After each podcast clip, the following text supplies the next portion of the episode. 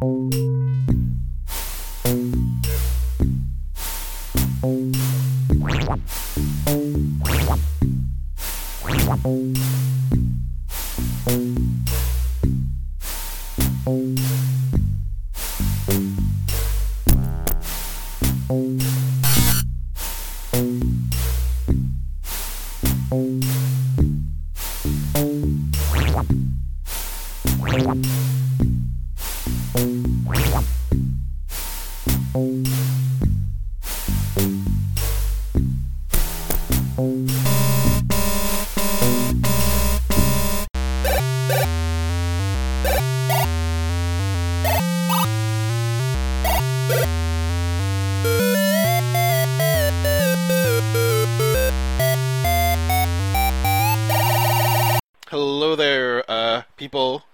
persons who may or may not be listening to the Square Waves FM podcast. Welcome, welcome. Um, this is episode number fifteen. Hallelujah. Um, I, oh my god! That's wicked, huh? My name is Brian, and I am an a chocolate espresso bean. Sorry, yeah, chocolate covered espresso bean aholic. Uh, and with me is Chris, and I'm a recovering coffee addict, and today is the first day I've drank coffee in one week. really. Yes. I can't do that. I have You're no. supposed to say you're supposed to say hi, Chris. Oh, hi, Chris. You get your There one, we go. your one week chip. I guess you reneged your one week chip by having that coffee, but I oh man, Yeah, I did. I traded. I traded it in. It was. It was For worth it. I'm. I'm glad I did it. all right, good stuff. Now, now that I've alienated all of the recovering alcoholics of this podcast. Yeah, I know, me too. Huh? Well, oh my I gosh, I. I binged like crazy last night on these chocolate covered espresso beans. My wife like went to Bulk Barn and got Ah. this this gigantic sack full of them, and we just like munch, munch, munch, munched, and That stayed up sounds amazing. Well, it didn't even stay up that late. We went to bed at like eleven o'clock. But then uh, at like six o'clock, I think I heard like the tiniest little bird chirp or something out the window, and my eyes are like boink. Like, hey, I'm awake now. It's like, what the fuck was that? Uh huh. So when like a chick- chickadee sounds like a gunshot in your ear. I know. What was that? What was that? Oh, yeah. So, wife wasn't too uh, long behind me. We got had such an early morning. We uh, had a very vigorous shop and uh, came back, and I crashed real hard. So I'm now uh, feeling much better after about an hour and a half of napping. Oh, that sounds amazing. I, I'm such an old man that I have like a rule.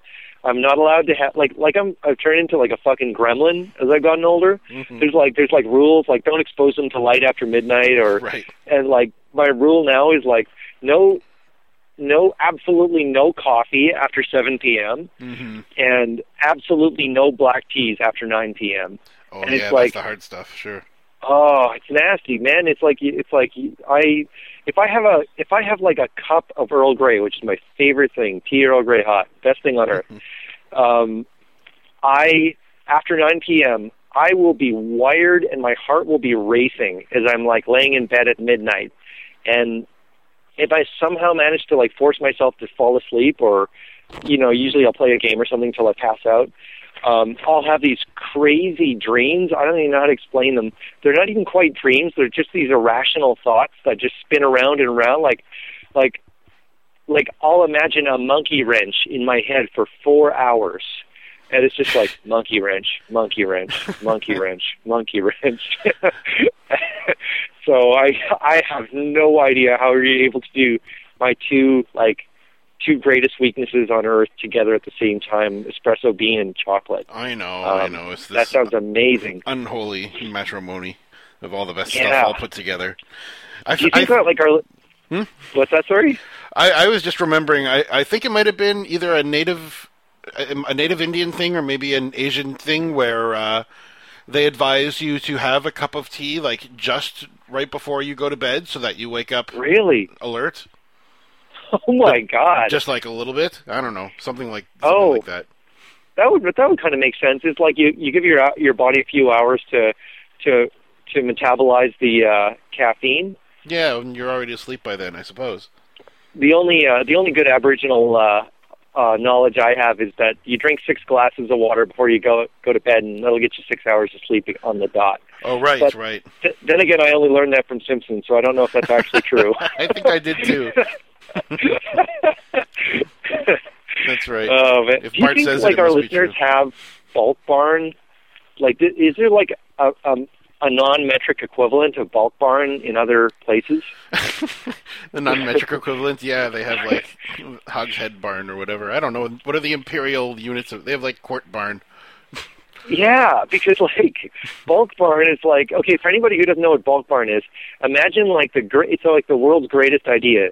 You you plant like a big box, a big glass box in the middle of a city, and then you put little boxes within the big glass box and fill them with candy and nuts and shit and and and, and black licorice and like every like like you, you can buy cat shit there. I'm pretty sure, and it's just like as long as you can weigh it out by the 100 gram dose and uh i and like that place is like the worst place on earth because when you go in you're like you know oh I, i'm just going to get like you know 50 grams of Glosette raisins or something. Uh-huh. and then you you grab the scoop and you scoop out the Glosettes and you put them in your bag. I'm like yeah that's that's 50 grand. And then you, then you go to pay and it's like 275 grams. That'll be $11 for your chocolate covered raisins. Thank you very much. Exactly. uh, now, now that's all I'm going to be thinking about tonight. Maybe I'm going to have to do like a crack cocaine trip to Bulk Barn tonight.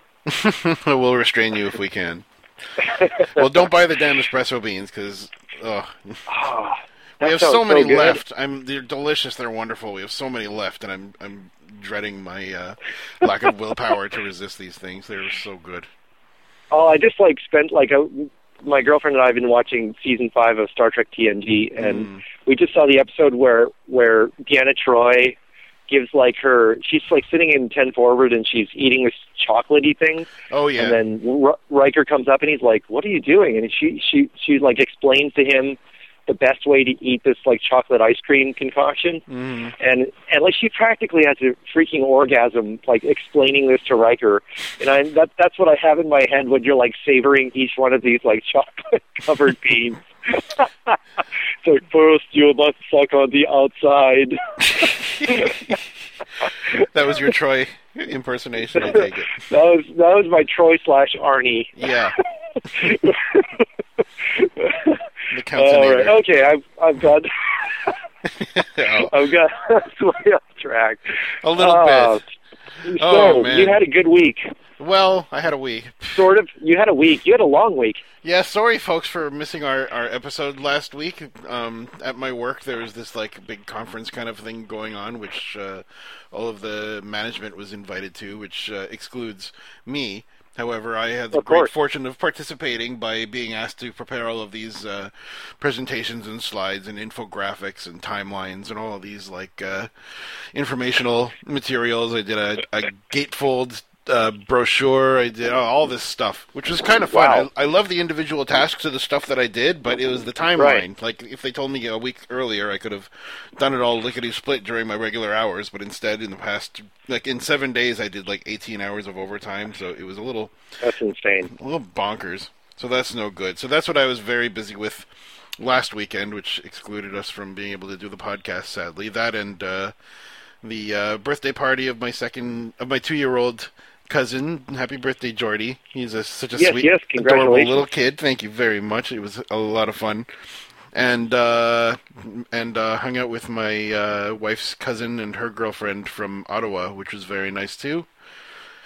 Ah, so uh, I, I've uh, yeah, it's been it's been a week. It's been a very busy week. I was so frazzled, and I, as much as I enjoy working from home, I do when I don't because I love being able to uh, like sit in my underpants and listen to music on the speakers and all that kind of stuff. It's very relaxed, but I don't like having having to impose on my family to kind of tiptoe around me and transforming the whole house into my concentration space. It's just not very fair. So No, I get it. I get it. That's tough. That's right. Uh, how about you? You've had some adventures this these past couple of weeks. I had a I had a bit of an adventure. Um, yeah, while you were while you were you know as you as you coined the term Fisher pricing up some brochures. Oh, that's right. Uh, it, I I still don't quite understand the term, but I love it. Uh, That's that's when I'm Um, asked to do something in a big hurry, but all I can do is the bare minimum, and it looks like crap. Like it looks childish. I it, it's it's interesting because it's weird because in my head Fisher Price toys are like they're like the most basic ones, but they're also the most beautiful ones, like the like like the Flintstone phone or like that little fake radio that you like turn the knob on and it makes sounds. Oh yeah. Well, I wasn't complimenting myself by describing my work that way. well, while you were doing that, I, I, my girlfriend and I and a friend of ours headed out to the Rocky Mountains, and we, uh, we did what I've now referred to as the uh, the death race. I haven't really come up with a better term for it. Um, it this wasn't a death race. In fact, this was supposed to be a very easygoing kind of. Uh, to put this in perspective, it's this little trail that um, runs along the highway, and it's paved. It's beautiful, and it's meant to be easygoing. There's like you know octogenarians doing this as well as five year olds, and I'm not joking. They were actually cycling down this little this uh, little trail. We saw five year old kids, you know, passing by us. There's octogenarians. There's you know, um, and you know, I thought, okay, well, this will be fun. It's a short little trip, 20, 30 kilometers, and um, on the way there, it was great. Um, sunny, warm, fun, a little bit windy, but the wind was at our back, which was great. Mm-hmm. Um, made it to our little destination, and then we started the pedaling the ride back. And oh my God, uh, I forgot this is early season in Canada, so uh, early in the uh, sorry in the cycling cycling season in Canada. So the weather changes pretty quickly here, and it went from about 10 to 11 degrees Celsius down to zero. Um, uh, I don't know what that is in Fahrenheit, but let's say it's below freezing or at freezing. It's 32 And, Fahrenheit, um, isn't it? No, it's 32 Fahrenheit. There we go. And uh, so it was a 10 degree drop um, in the space of one hour. And on the way back, all of a sudden that wind that was so nicely at our back was, you know, blowing in our faces. And long story short, I, I started to get a little misty eyed and a little bit teary about five kilometers away from home. I'm like, I just want this to be over. I want to get in my bed. And uh, we made it. We we froze our hands, froze our toes. Um, there was actually a snowstorm uh, in the middle of this like, Oh, brutal. It was just nuts. Like I just I just remember like it, it reminded me of that Simpsons where Bart and Lisa go to the, the, the Camp Krusty Yeah. and Oh, and the And, cabin's uh, falling apart and all. And their cabin's flying apart and Bart's like, Wait, what does Lisa say? She's like, I think we're gonna die, Bart. And he's like, Yeah, we're all gonna die. Oh, we're all gonna die, Lisa. She's like, I meant soon, and he's like, so did I. I was just like, we just had this look in our eyes of like, we might die on this trail. They'll find our little skeletal bodies in six years. But- Sounds brisk. as it, as it, you know, and the worst part was there were like people who were 85, 90 years old flying past us on their road bikes, and we're like, you know, pumping and like sweating our way up these hills, and uh, they, yeah, they, they they just shamed us. But I think even the old people were were, were feeling it pretty hardcore. They were like wearing this like slick racing gear and stuff, and uh, when they got to the other end, I could just see them like standing there, um, standing there by their cars, just saying like, "Thank God that's over." So okay. it was uh, it was one of those it was, I, I don't know i'm sure everyone has it. It's like i don't know how to explain it. It's like playing uh i don't know it's like playing uncharted or something. It's like when you or next nearest example i got to think of a dos example. I'm i'm losing my edge here. It's like playing it's like playing any of those AD&D gold box games. Okay. you can't quite say that it was enjoyable while you were playing it. But but once you get to the end you're like ah finally done. And then you put it up on your shelf and you never play Treasures of the Savage Frontier or whatever it is ever again. Sure. Um, and um, But it's under your that's- belt. that's- exactly, it's under your belt, and you can say, "Oh man, you know, I can't believe I grinded through all 52 levels of that dungeon." So, Yeah. oh, there you go. There, there we go. That's a perfect example of it. It's it's a NetHack. That's what it was. It was. I'm going to refer to this in the future as the NetHack cycling trip. oh, beautiful.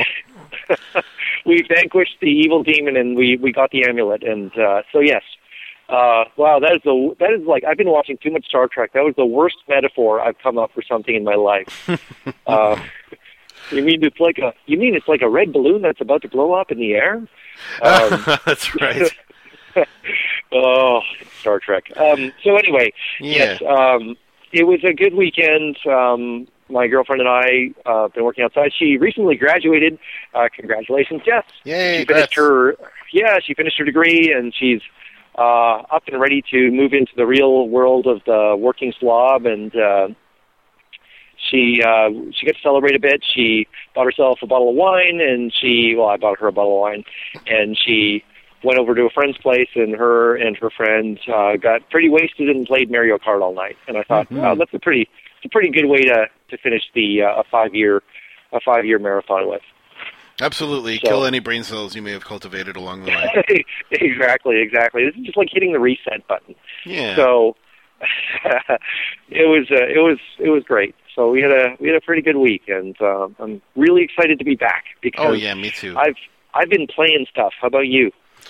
I've been playing. Well, I've been doing lots of playing, but probably fewer games than I play during most two week stints. Sure. Um, I oh by the way, since you mentioned Mario Kart, I did watch recently a speed run of mm, part a part of a speed run of Mario Kart 64, which I think is the one that Oh, you guys were playing. yeah, that was the one we were playing. Yes. Oh, and there's all these cool like this is one of those games that you play. You know, the people have played to death, and it's a couple of decades older. It's so and, Right. Uh, there are so many little uh, exploitable bugs and hacks and stuff in it. There are little things where Oh. if you like fall off the side in just the right place, then the little Lakitu cloud guy puts you like right behind the finish line so that you can cheat your You're way into doing like a four second lap. All of this really cool stuff, like jumping over Oh segments of the fence which you have to do at a certain speed at a certain angle by jumping off this one little stray like polygon jutting out of the side. It's really awesome watching these people doing this these precision things so they do okay, the whole that sounds amazing. oh they did the whole game in i think like 30 minutes or something which is like Oh my 16 god! tracks, like it's like awesome. basically all of the tracks. Holy cow! yeah every track from beginning to end so it's like two minutes or less per track which is very cool Oh, we did find a bug in in Mario Kart 64 though. Oh. Um, yeah, you just reminded me of it. There was a part. Um, uh, my girlfriend fell off an edge on the. I think it's the Bowser's Castle Mhm. uh, one, which is you have to race through the castle. It's a really annoying one. You run and stuff. She fell off of a, a fortress edge, and she fell into a black pit that she did not die from, and the cloud would not rescue her from. ah So she got totally screwed for the entire race, and just basically like just sat down there at the bottom of the pit waiting for the race to be over. Huh. Um, and I was like, wow, I didn't realize this game actually had bug bugs in it. Still, that's crazy. Well, I like to think of Nintendo's first party games as being relatively bug free, but then I see these speedruns Yeah. and stuff, and they're just like rife with little exploits. And uh, even in uh, Super Mario Brothers One, which I've played to death, there's all these Yep. bugs and stuff that you can exploit to do these double jumps and stuff like that. It's really Oh, really crazy. neat to see stuff that I probably never would have found or wouldn't have recognized it if I'd seen it. But uh, cool to see that kind of a thing in action. Oh, that's interesting because I was I was one of those kids that would lie about when I was like when I was in grade five or grade six. Um, I would lie about finding secrets in games Mm. um, to have to have some bragging rights at school, and uh, I got I got totally caught once because um, I lied about finding a third flute in uh, Mario three. Um, do you remember Ah. the flutes you can get the warp whistles? I um, do. I thought there might actually have been three flutes, as a matter of fact. There might have been, but the I think the problem was I can't have lied. them all at once it- or something. you you can't have them all at once, and I also lied in a, a way too specific manner. Ah. If I if I had have if I would have just said, "Oh yeah, well I found this cool flute, but you guys will never find it," Uh-huh. uh, I would have been safe. Instead, I was like, "Oh, it's on like World Six Six, and you have to jump behind this one block." ah. And then, oh, it was terrible. I I had forgotten I had lied. So this was, you know, I think this was maybe, you know what, this must have been grade six or grade seven hmm because one of my friends invited me over to his house for a birthday, and he's like, "Hey, you can show me the warp now." Uh-oh. And oh, it was terrible. I'm like, okay, in my head, I'm like, we'll never get to World Six Six, so it doesn't matter. Or it wasn't World Six Six; it was World Six Three, um, because I don't think Six Six exists. Mhm. Um, and and I was like, oh, there's no way we'll get there. And he's like, oh, look, I already played this up to that point, so you can finally show me in that room. He's like, I tried it like a hundred times the way you told me how to do it. And I guess this kid had like spent weeks trying to do it the way that I told him. And I was just, oh, like it's, and then that's why. That's why, yeah, kids don't lie. It's like it's never going to help you in life. Sure. I- well, that's what kids do. It's what kids do exactly. And I, I, I did the dumbest thing possible. I compounded the lie. Mm. I told him that I had. Oh, this this has got worse. I told him that I had like a special copy of Super Mario Three, Ah. uh, and and that I couldn't do it on his, and and that started to start raising some eyebrows. And then you know, of course, word got around that I. uh, about this stuff, and then and then kids found out I didn't even have a Nintendo, and then I was done. Oh. I was done. I had no credibility ever again. Oh shucks. So yes, if you're gonna if you're gonna exploit some bugs, at least make them real. I guess so.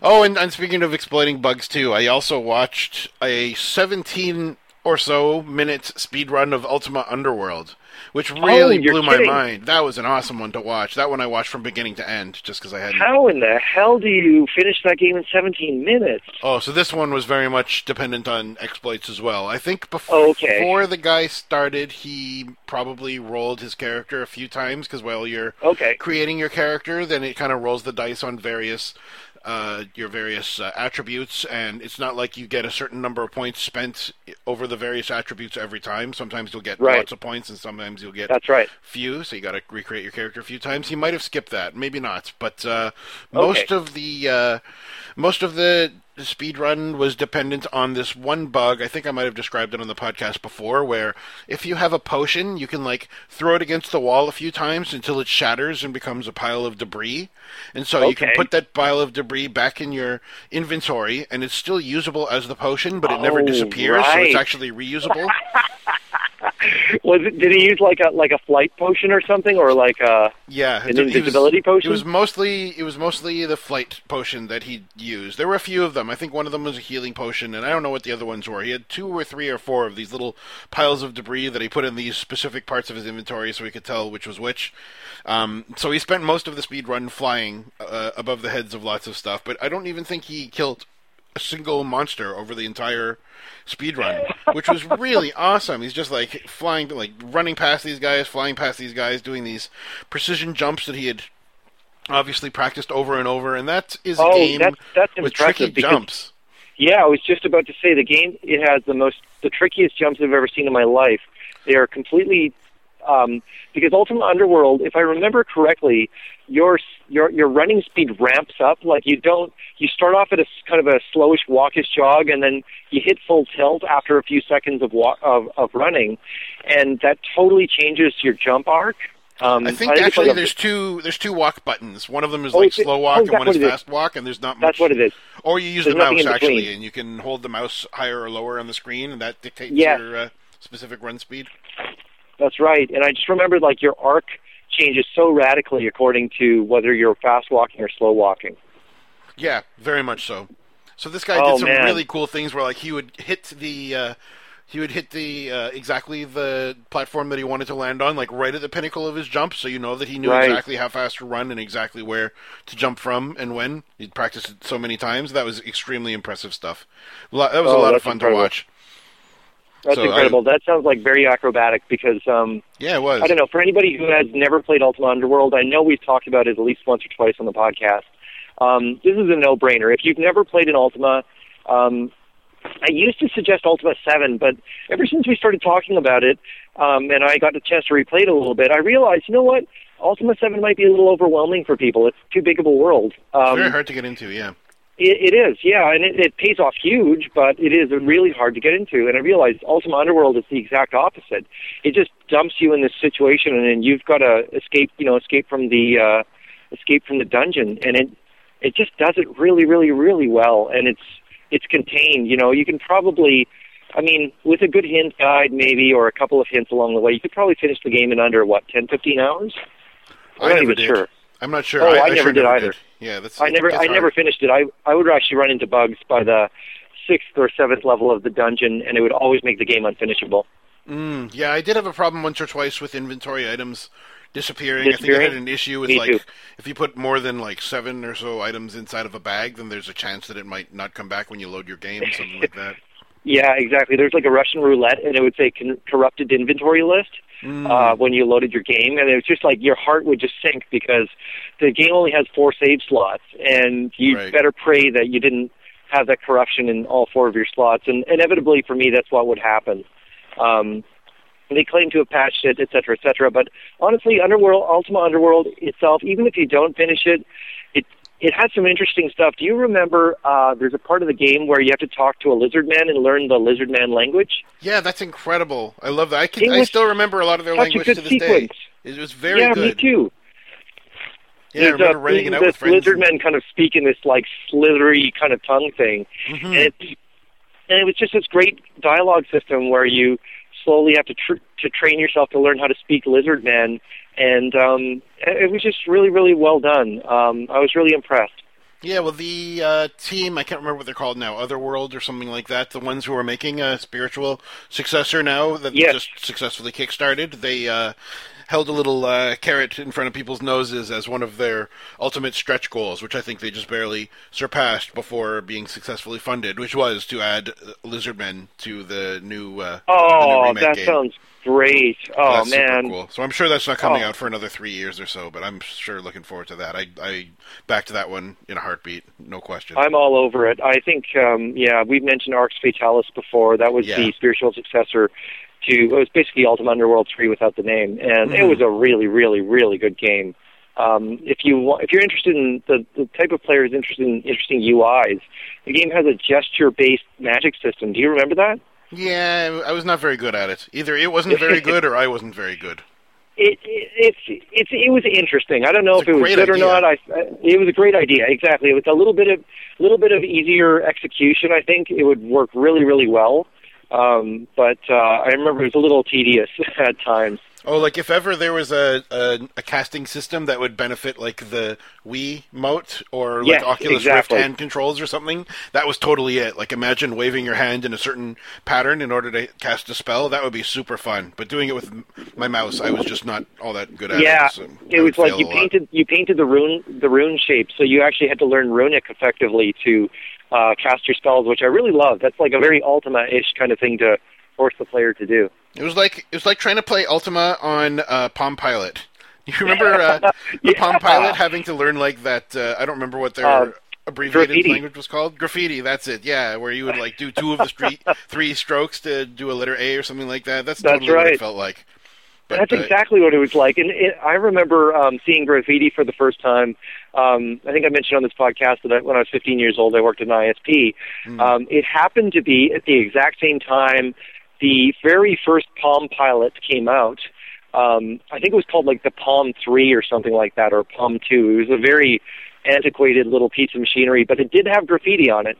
mhm. And I remember my boss demoing me graffiti, and that guy, he would just sit sit in his bed at night, like doing little, like closing his eyes, doing like graffiti paints with his finger in the air. Um, and he was so good at it. I remember thinking like we'd have little competitions who could like write out little sentences as fast as possible because the Palm Pilot was such a completely useless device for the first couple of years it was out. mhm. Oh, that's But, right. I yes. got good at that uh, graffiti language, and I thought it was fairly intuitive. You just kind of had to think about which of the one or two strokes you were omitting, and I got really exactly. good at that. Exactly. Yeah, That was a lot exactly. The trick was like remembering that you you, you never want to lift your pen. That was the that was the trick. And uh, you can get you can do almost all of them without lifting your pen. So Mhm.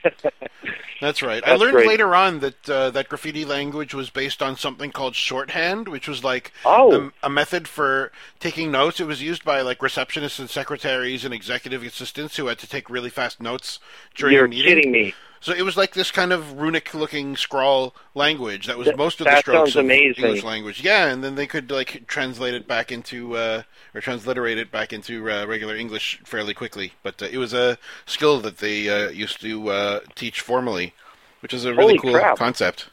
So it's called shorthand. Yeah, I always thought that was just like uh, I don't know. I just thought uh, shorthand was like a, a, a, a generic term for something that you were Yeah, an expression. Yeah, quickly exactly. But it's an actual thing. It's a, like a written, abbreviated uh, Oh, English language. Pretty You cool. just gave me some, now. Now you gave me something I need to do this week. I'm going to learn how to write shorthand. Oh, there you go. like, I love it. It sounds like so so like secretive. Like um, native people back in like the uh, like even 75 years ago used um, uh, spoken hand languages um, Mhm. in. And they like would have like very quick ways of saying things to each other. And I noticed even my grandfather, um, he he uh, he did a little bit of uh, um, hand language when he was talking, and I always assumed it was just expressive, like a as a part of the way people wave their hands around. Hmm. Um, until I found out much later on, I'm like, no, no, no, that's like the way that they used to say stuff without even saying stuff out loud. And I'm like, That's oh, that's cool. insane. And I'm like, maybe, maybe I can like adapt shorthand for that. That sounds cool. That's very cool. I, I read something similar, and I think it might have been from one of, uh, oh shoot, why can't I remember his name now? Famous hacker who went to jail. Um, Oh, uh, Kevin Mitnick. Kevin Mitnick. Thank you very much. I Yeah. think it was from one of his books that I read about Yep. communicating with other people while incarcerated, and they came up with a way. Like sometimes there there were periods of time where they weren't just allowed to talk at all, and so they would like Right.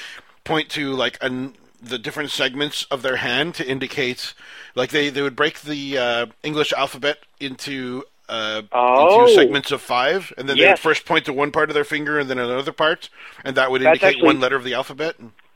That's funny. I actually learned how to do that when I was in elementary school. Um, it's Hmm. like mapped out. It's it's mapped out according to the segments of your hand. Yeah. So he said he got really fast at it.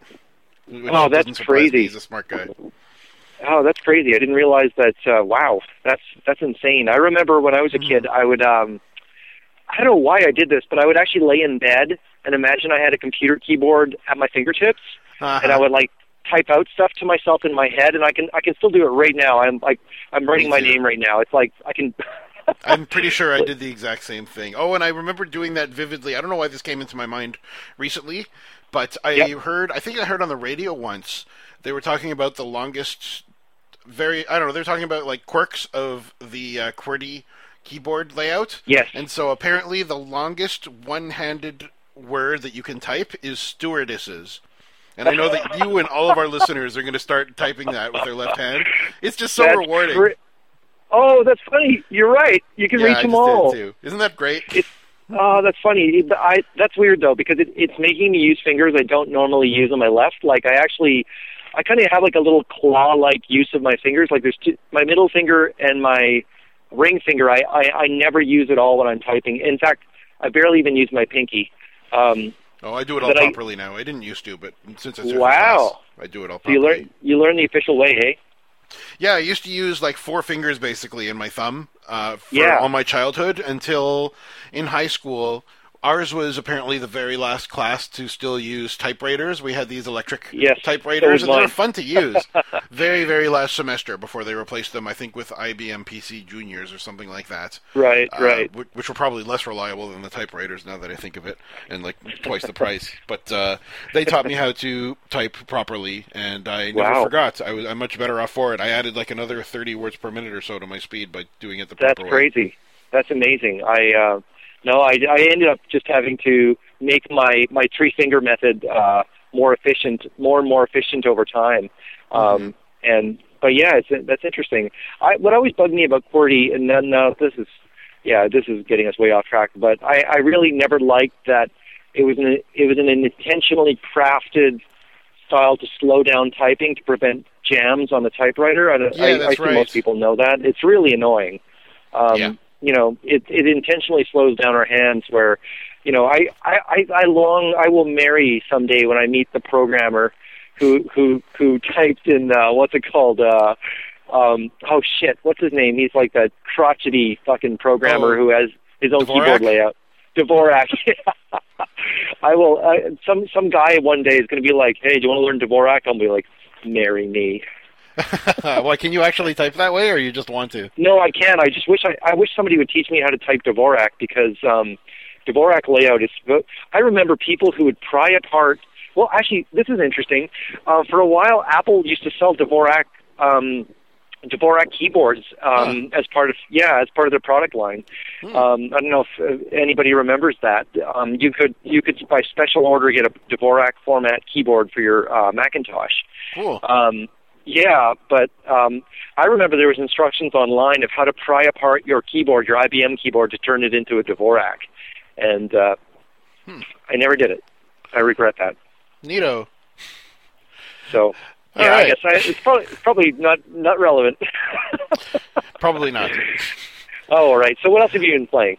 What have I been playing? All right. So most of my two weeks have been spent playing Grand Theft Auto Five, which I mentioned briefly uh, in our last podcast. I have finished it now. Um, it's a very very good game. Um, the the ending sucked.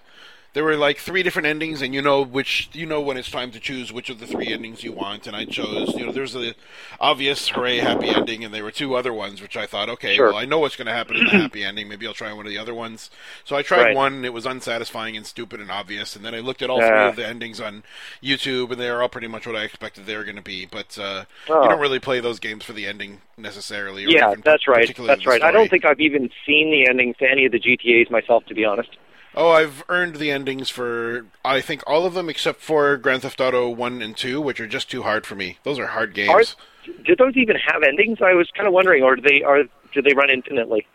That's a good question. I'm pre- I'm positive number two does. Number one, I just Oh, don't know whether it's a sandbox with a bunch of random uh, yeah, exactly. quests or what. Uh, uh, listeners, by all means, please let us know. Um, Yeah, But the, I know Grand Theft Auto One is just takes forever for like. There's no save intermediate save points as I recall. You just have to that's right. do well enough that you get through the whole first level in like one shot, and then you can start on the second level. I think the save is just at the beginning of each level. So I did that Yes. once ever, and I think Wow. the second city was like Jamaica or a city in Jamaica or something like that. Or I don't know. Right. I hardly remember. I'm- I'm- yeah, I got a whole bunch of that. Uh, so, Grand Theft Auto Five doesn't do a whole lot more than the other Grand Theft Autos uh, to date have done, but it does a little bit more. Um, and I've also been playing a little bit online with my wife. She uh, wasn't going to get the game; she didn't really care about the game. And then, as I loaded the uh, launcher on the day that the game was supposed to come out, it has this little Yep. uh, ticking timer down to when the game is about to be launched. And of course, she looks over and she's like, "Okay, I guess, I, I guess the anticipation is getting to me." So we bought her a copy too. So she finished it like three or four or five days before I did, which is cool. I think it's the first Grand Nice. Theft Auto she ever finished, and it's definitely Wow. easier than the other Grand Theft Autos. It's like designed Okay, to be finished, but uh, nice.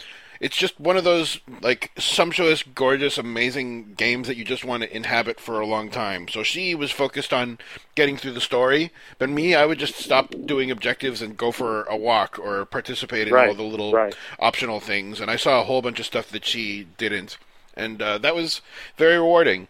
Had a really nice time with it. So um, That's a few things I wrote down a few things that uh, surprised me about it. Um, one is uh, one of the optional activities is that you can participate in triathlons. Um, Oh, really? you have these uh, physical attributes of I think it's like stamina and strength, and maybe there's a third one. I don't know, but uh, okay. however good you are at those things determines how good you are at the different legs of the triathlon. So I finally maxed out all of my attributes, which you more or less do just by playing the game. So I just waited Right. long enough until I was maxed out, and you're pretty well guaranteed to win as long as you uh, can steer. So so what kind of so like what kind of racing is it? Is it like um, what's the word? Is it like uh, uh, shit? What's that game called? It was like this amazing arcade game where you slam the buttons as fast as you can. oh yeah, track and uh, field. World, world class. Oh yeah, track and field. Was it like track and field style racing? No, not really. Well, thank goodness it was more about like holding a button down than by Oh, than okay. slamming the buttons, and especially because so there's three triathlons in this series, each one getting a little bit harder. The first one is probably like four minutes, and the second one is like seven minutes or thereabouts. Um, Right. Where first you swim, and then you run up onto the beach uh, after going through the waypoints in the water. Then you get on a bike and you bike through the different waypoints along different uh, paths, and then you get off the bike and you have to uh, run for the last leg of the triathlon Yes. until you get to the finish line. Um, so the third of these three triathlons, uh, and there's like a running timer for the whole time. The third one was took me almost 30 minutes. Oh my god! crazy! I just had no idea when the damn thing was going to end. The swimming part was longer than either of the other triathlons, like from That's start ridiculous. to finish. It was ridiculous, and you basically most of it is the uh, like you swim across a big expanse, like a big uh, lake. Then Yep. The bicycle, you basically go like across the whole map, more or less, on your bicycle, and then just like another Wow. five minutes of running at the end. So the cycling was a lot of fun because you like go on these different uh, elevations, and when you're going down, you have to do these like long sweeping loops so that you don't go down too fast or crash or anything. And it's pretty uh, prescriptive uh, about exactly which paths you're supposed to follow Right. from waypoint to Right. waypoint. You know where which route you're supposed to take. Oh, so it's so it's waypoint based. That's, that's what I was about to ask. Yeah, the waypoints are rarely more than like 30 seconds apart. They're a little further Okay. apart for the swimming because all you do is just go in a straight line. Um, Right. But it's uh, a fun, just like all the racing in Grand Theft Auto. It's kind of a fun uh, combination of uh, steering and like orienteering because you have to keep half an eye on the map at all times to make sure that you're about to take the Sure. correct turn and not one turn before or one turn after. So that was really nuts. But what uh, what I liked the most about the triathlon was that you know in the Grand Theft Auto universe, everybody kind of has a chip on their shoulder for no particular reason, and so if somebody if you pass somebody, it's not like you just kind of like breathe a little breath because you're Right. busy running. You have to yell a little something to them, and so I or they yell something to you. So I ran past somebody, and this guy, the other guy that I just passed, he goes "dick," and my wife just cracked up, died laughing at that. And that's basically what happens every time you pass That's someone. They like curse your mother or they curse your very soul or so. It's just great. Too oh, funny. Oh, that's awesome. That's that's a great feature. Oh man. Although yeah, it's funny how like G- GTA Oh, yeah. is like the angriest cities I've ever seen in my life. I pretty well. Well, but conversely, which was kind of a nice thing, you have the option. I played with a keyboard and mouse. That's the only way I've ever played any Grand Theft Yep. Auto game. The only way I care to. So your use button is the E key, and so while you're going for a walk, if you're walking past another pedestrian, you can press your E key, um, and uh, uh, there's like I would say like a, f- a four out of five chance that you'll just say something nice. You'll be like, "Hey, what's up, dog?" And they'll be like, "Oh, hi." and you just say hello to your neighbor. Which is really Wow. cool. And every now and then you'll say hello, and one guy will go on this like five sentence rant about his life and his problems, and you just keep walking, and they start like following you and talking, talking, talking. It's very funny. Oh, that's great. So you sure Sorry, see let's some get. great There's going to be an ambulance passing by here for the Oh, next it's minute quiet. or so. It's Okay, good. quiet. So what Um, else? We um then we did some multiplayer stuff. Um and I don't like the multiplayer in this one as much as I did in the previous games. In the previous in Grand Theft Auto 4, I mean, which is the only other one with multiplayer, I think. Yep. You would start up your own little instance and it would just be the two or however many of your friends you had invited. Oh, there were also like random pickup groups, but I never did that. I just played with my wife and we would just smash around or do a little activity. There were planned activities, but we didn't really do those. We Sure. would just kind of race or smash around or whatever, kill a bunch of people, all these wholesome activities. But now in Grand Theft Auto. Five, yeah, it was a lot of fun. Uh, in Grand Theft Auto Five, there's no private instances really. There's just there are Okay. online servers that you have to join, and you can make a private game, but you're still connecting over the internet to their servers. You can't just set up your own Yes. totally private session, which is a little unfortunate, and that's a bit of a deterrent. But uh, I put up with that a little bit, and I like gained a few levels on my character, which unlocks a few different scenarios. So one thing I got to do was play uh, golf with Oh. my wife. There's a golf course, a nine-hole golf course in the middle of the city, which you can play as NPC uh, as uh, your in-game characters. Yeah, I remember like you mentioned the golf thing last time. I didn't realize you could do it multiplayer. I was hoping you could do it in multiplayer, and you can. And it really is Oh, like as much fun as any of the Tiger Woods games or anything like that. It's like the three-click uh, interface, like Links Right. back in the day, and just playing that online in a game that is otherwise meant to be about like traversing great distances and lots of minute-to-minute action. It's just awesome that you get to do that. I really appreciate that. So there was a fun little Cool. golf game. Uh, I beat my wife once, and she beat me the second time, and I don't know if we'll play it again, but it was a good time. um, oh, um, there's a voice chat where you like hold down a button and uh, and uh, it records your microphone, and Oh. it does a really funny job of exploiting that sometimes. Um, I bought an apart uh, when you pre-order the game, you get all of this like multiplayer in-game cash. So we both bought apartments, and you can invite people to your apartment, and you have like a wine bottle and like a a bong and all of this, these things that you can partake in. Um, but uh, when you start the game initially, you are in the shower, and it says uh, "sing into your sing in the shower for experience points." And so you have to hold down your microphone, and you have to start singing Oh my into it. And there's a little meter that detects when you're actually making noise. And so if you're in a big multiplayer game, there's like 16 other people hearing you singing in the shower, which is very funny. That's a really okay, that's thing to do. fantastic. I really appreciate that. I thought that was great. So I don't know. Quickly, what else did I do? There's a little um, uh, there's a little fair on the like a carnival on a pier. So my wife and I rode a roller coaster in multiplayer together. That was a pretty special experience, and a Ferris wheel. It, you just sit there and like absorb this ride passively, which is a really cool thing to be able to do uh, in like a sandbox in multiplayer. Uh, that's all I'll say about Grand Theft Auto 5. Really, it was a very, very enjoyable game. I'm glad I paid. You know, I'm glad I bought it at launch. It was a pretty stable launch, all things considered. I did have some crashes, uh, more crashes Okay. than I would have liked, uh, honestly. But the Huh. autosave was good enough, and the load times were good enough that it didn't bug me too much. Beautiful. So it was a stunning game, ran really nicely. Um, I'll talk quickly about two other things that I've played, and I'll turn it over to you. Um, one of them that I haven't put too much time into yet is Broken Age Part Two, which just came oh, out yes, last week. that's right. Um, I'm really enjoying it a lot. I love the dialogue. I love. Uh, I, I don't want to spoil anything because it's a brand new game, but I just love the protagonists and the scenarios that they find themselves in. Um, and just hearing your protagonist versus the people that they talk to, their little uh, combinations of dialogues and the, the butting heads in terms of their uh, personalities. Like it's just so Right. well written, and the voice acting is so good. I just am in love with the whole scenario, the whole setting, and the it's it's very uh, it's very pleasant and peaceful. I find to play. Um, Great. That being said, I've gotten stuck on both of the characters that are selectable, and I don't really I didn't get stuck at all on the first half on either of Yeah. them. I, or if I did get stuck, it was for a very very short time. So I'm like stuck stuck on both of them, which Ah. is pretty frustrating. So I might just revert to a walkthrough because I'm so interested to learn the rest of the uh, So the story, so the story's still keeping you, uh, threading you along. Yeah, it is. Um, and some little things that are hinted at are uh, are uh, made much more clear and are confirmed uh, as soon as you start the second Okay. half. So it's uh, it's got its hooks into me. That's for sure. I will I will do my I- best to finish that this weekend. Yeah, I'm not at all surprised by the whole um, difficulty level change because uh, my girlfriend and I watched some of the Double Fine Adventure uh, behind the scenes videos. Um, I Mhm. think I think there might be one or two new ones we haven't seen yet, but um, one of the main goals they had for part two was to amp up the difficulty because the number one complaint about the first game was that it was too easy.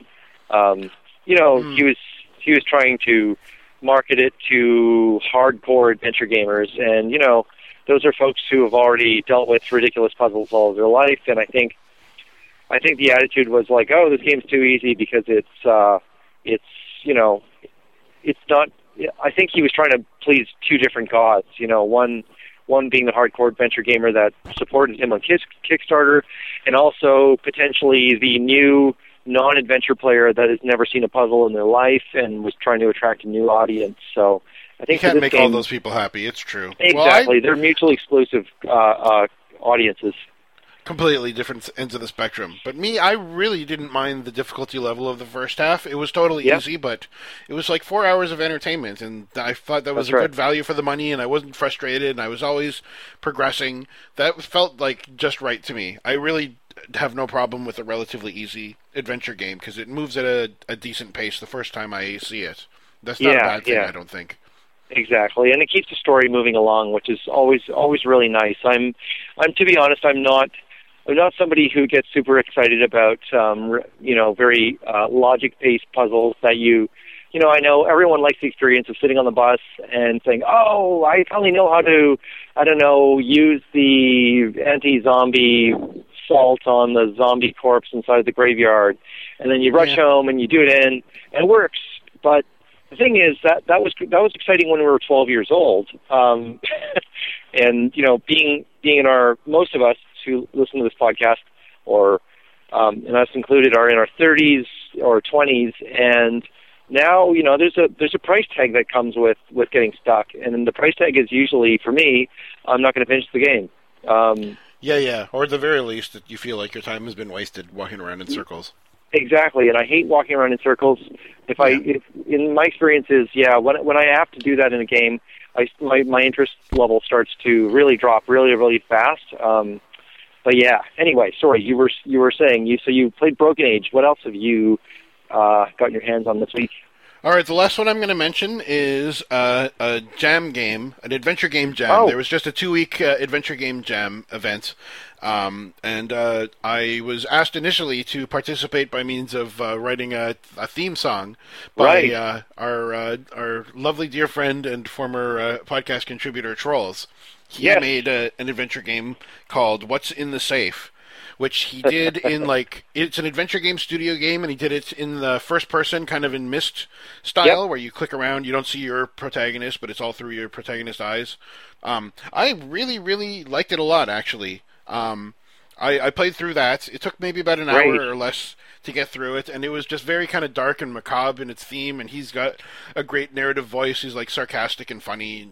It was a really enjoyable, like logical game where I didn't really get stuck anywhere. That same sort of a thing. I always felt like I was progressing, and it had some fun little twists, and it had a good story, kind of like a Twilight Zone episode. Is Okay. what the, Awesome. the sort of like light sci-fi kind of a theme was. But he uh, put the whole game together, taking pictures of his neighborhood, and I think one of his one area was his workplace.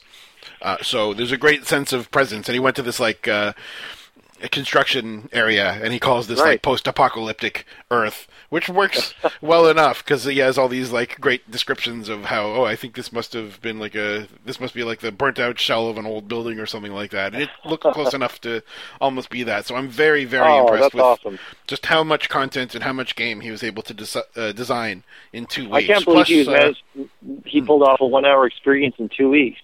Exactly. I'm really impressed, and it it's uh, not overly long, but it's got a pretty good bit of dialogue and like uh, descriptions of things that you can look at. He really worked hard on it and dedicated himself to it. And plus, what I think I like most of all is, you know, I did provide him a theme song, uh, which plays twice, once in the intro and once in the ending credits. But he Oh, also awesome. did these like little uh, short derivative songs that borrow elements, and he kind of like rewrote parts of it as well to kind Wow. of make minimal uh, iterations of it, which he plays throughout the game, and it uh, works thematically really, really well, and it sounds uh, spooky and mysterious. So hats Oh, off to Trolls. He's a very talented fellow. Oh, So- I can't wait to play it someday, Trolls. That sounds great. Yeah, well, I will put the, a link to the adventure game jam as well as uh, the, a few people's games. I put a little call out on Twitter saying if anybody else wanted me to stick their game in the show notes, I would do so. So, Great. Uh, Troll's game is called What's in the Safe. Um, we got one from Decaffeinated Jedi who had a Oh, game cool. called Late Last Night, and another guy named Gordon Zuckhold who had a game called Last Case: The Disappearance of Amanda Kane. So I will stick all Wow. that stuff in the show notes. It's all free, excellent games for uh, our listeners to check out. That sounds amazing. Do you know who set up the Adventure Game Jam? No, I don't. I should look into it. I've it's Yeah, the kind I'm of thing I've always wanted to participate in, but I just am not well practiced enough with the engine to put anything coherent together in that time. Oh, that's great. That that sounds really neat. I, I was just wondering if it was one of the uh, jams that came out of the Adventure Game uh, Studio forums, or if it was uh, it was external to that. That's that's I think really it was open ended in terms of whatever engine you wanted to use. I know the AGS Oh, okay. forums have their own. They think they Yes, have at they least do. two jams. They have like a week. Yeah, That's the month right, the Oro and ones. Mhm. Yeah, and um, those are those are pretty amazing competitions. For anybody who's listening who's not um, familiar with the Adventure Game Studio world, it's its own little culture of itself, um, and it lives on the Adventure Game Studio forums. But the one thing that they have, and I, I would suggest this for anybody who's really excited about adventure games and wants to get into making them, um, um, is just to instead of trying to learn how to make uh, a game and doing it the you know just just enter a one room one week contest. It's called they're called Oro O R O W, and um, they're, they're held occasionally at the Adventure Game Studio forums, and it just kind of forces you to scope down to one room, probably just one character, uh, a few lines of dialogue, that kind of thing. You know, a five to ten minute experience. And um, it's a great way to learn AGS, and the people there are really, really helpful. And um, you know, a couple of listeners of this podcast and contributors, Francisco and our friend Ben, um, they they got their they got their start in the adventure game uh, world by you know getting involved in contests like that or MAGS, which is a much larger uh, kind of goal. Um, but yes, I think that's a fantastic way to learn uh, AGS. Mm-hmm. Oh, well, actually, now that we mention this, there's one more thing that I'll say very quickly, which was Sure. I played a few games, none of which I can really name. Oh, there was one really good one. Well, anyway, it was for another game jam, which was for Twine. Oh, Um, and there's the the Twine Jam. challenge, Nice. Yeah, the challenge was to make tw- a Twine game with 300 words or less, which is a really Whoa. smart thing to do because you can go on and on and on in Twine, so Yes. it keeps them kind of crisp. So I played one game by someone I follow on Twitter. Her name is Elizabeth England. Uh, Okay. And she had like a horror based one where you uh, find a spot on your arm and you have to inspect what this spot on your arm is. And it's just a silly, funny horror little thing with uh, photographs and all. So there are some cool Wow. things. Like some people would do like uh, try to do uh, approximately three words per screen and t- tell a little story three words at a time. They were like three word sentences, but they got Right. like a whole almost a hundred screens out of that. It's a great challenge, and I would love to participate in that next time. Oh, that's, fun great. That I'll, I'll link awesome. to that if I can find it. Twine always surprises me because it was it was kind of that necessary little engine that that we needed after Inform Seven, and I'm not sure if you used any of those other text adventure engines or um, No. they were. Uh, I believe it's Inform Seven um, that is a natural language based um, engine, so you're actually writing out stuff instead of programming it, and it's just crazy. Um, so, for instance. Um, you would say um, here's the classic you, you start by defining things. So you, so, you, so you'd say the room is a room. Uh, the apple the apple is an object. Um, so you, you literally write these full sentences out.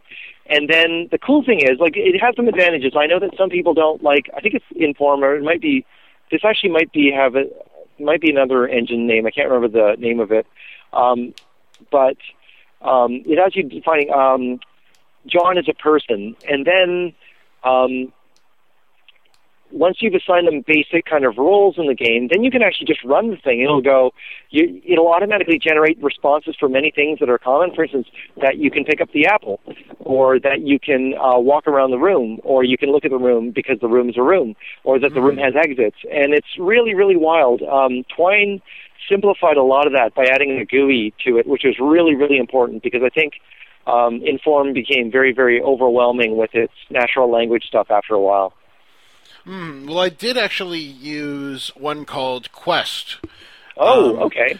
Which is I don't know if it's just for Windows. It might just be for Windows, but uh, it is an engine for making adventure games, and it was kind of halfway between what you're describing and Twine, I might say. Okay.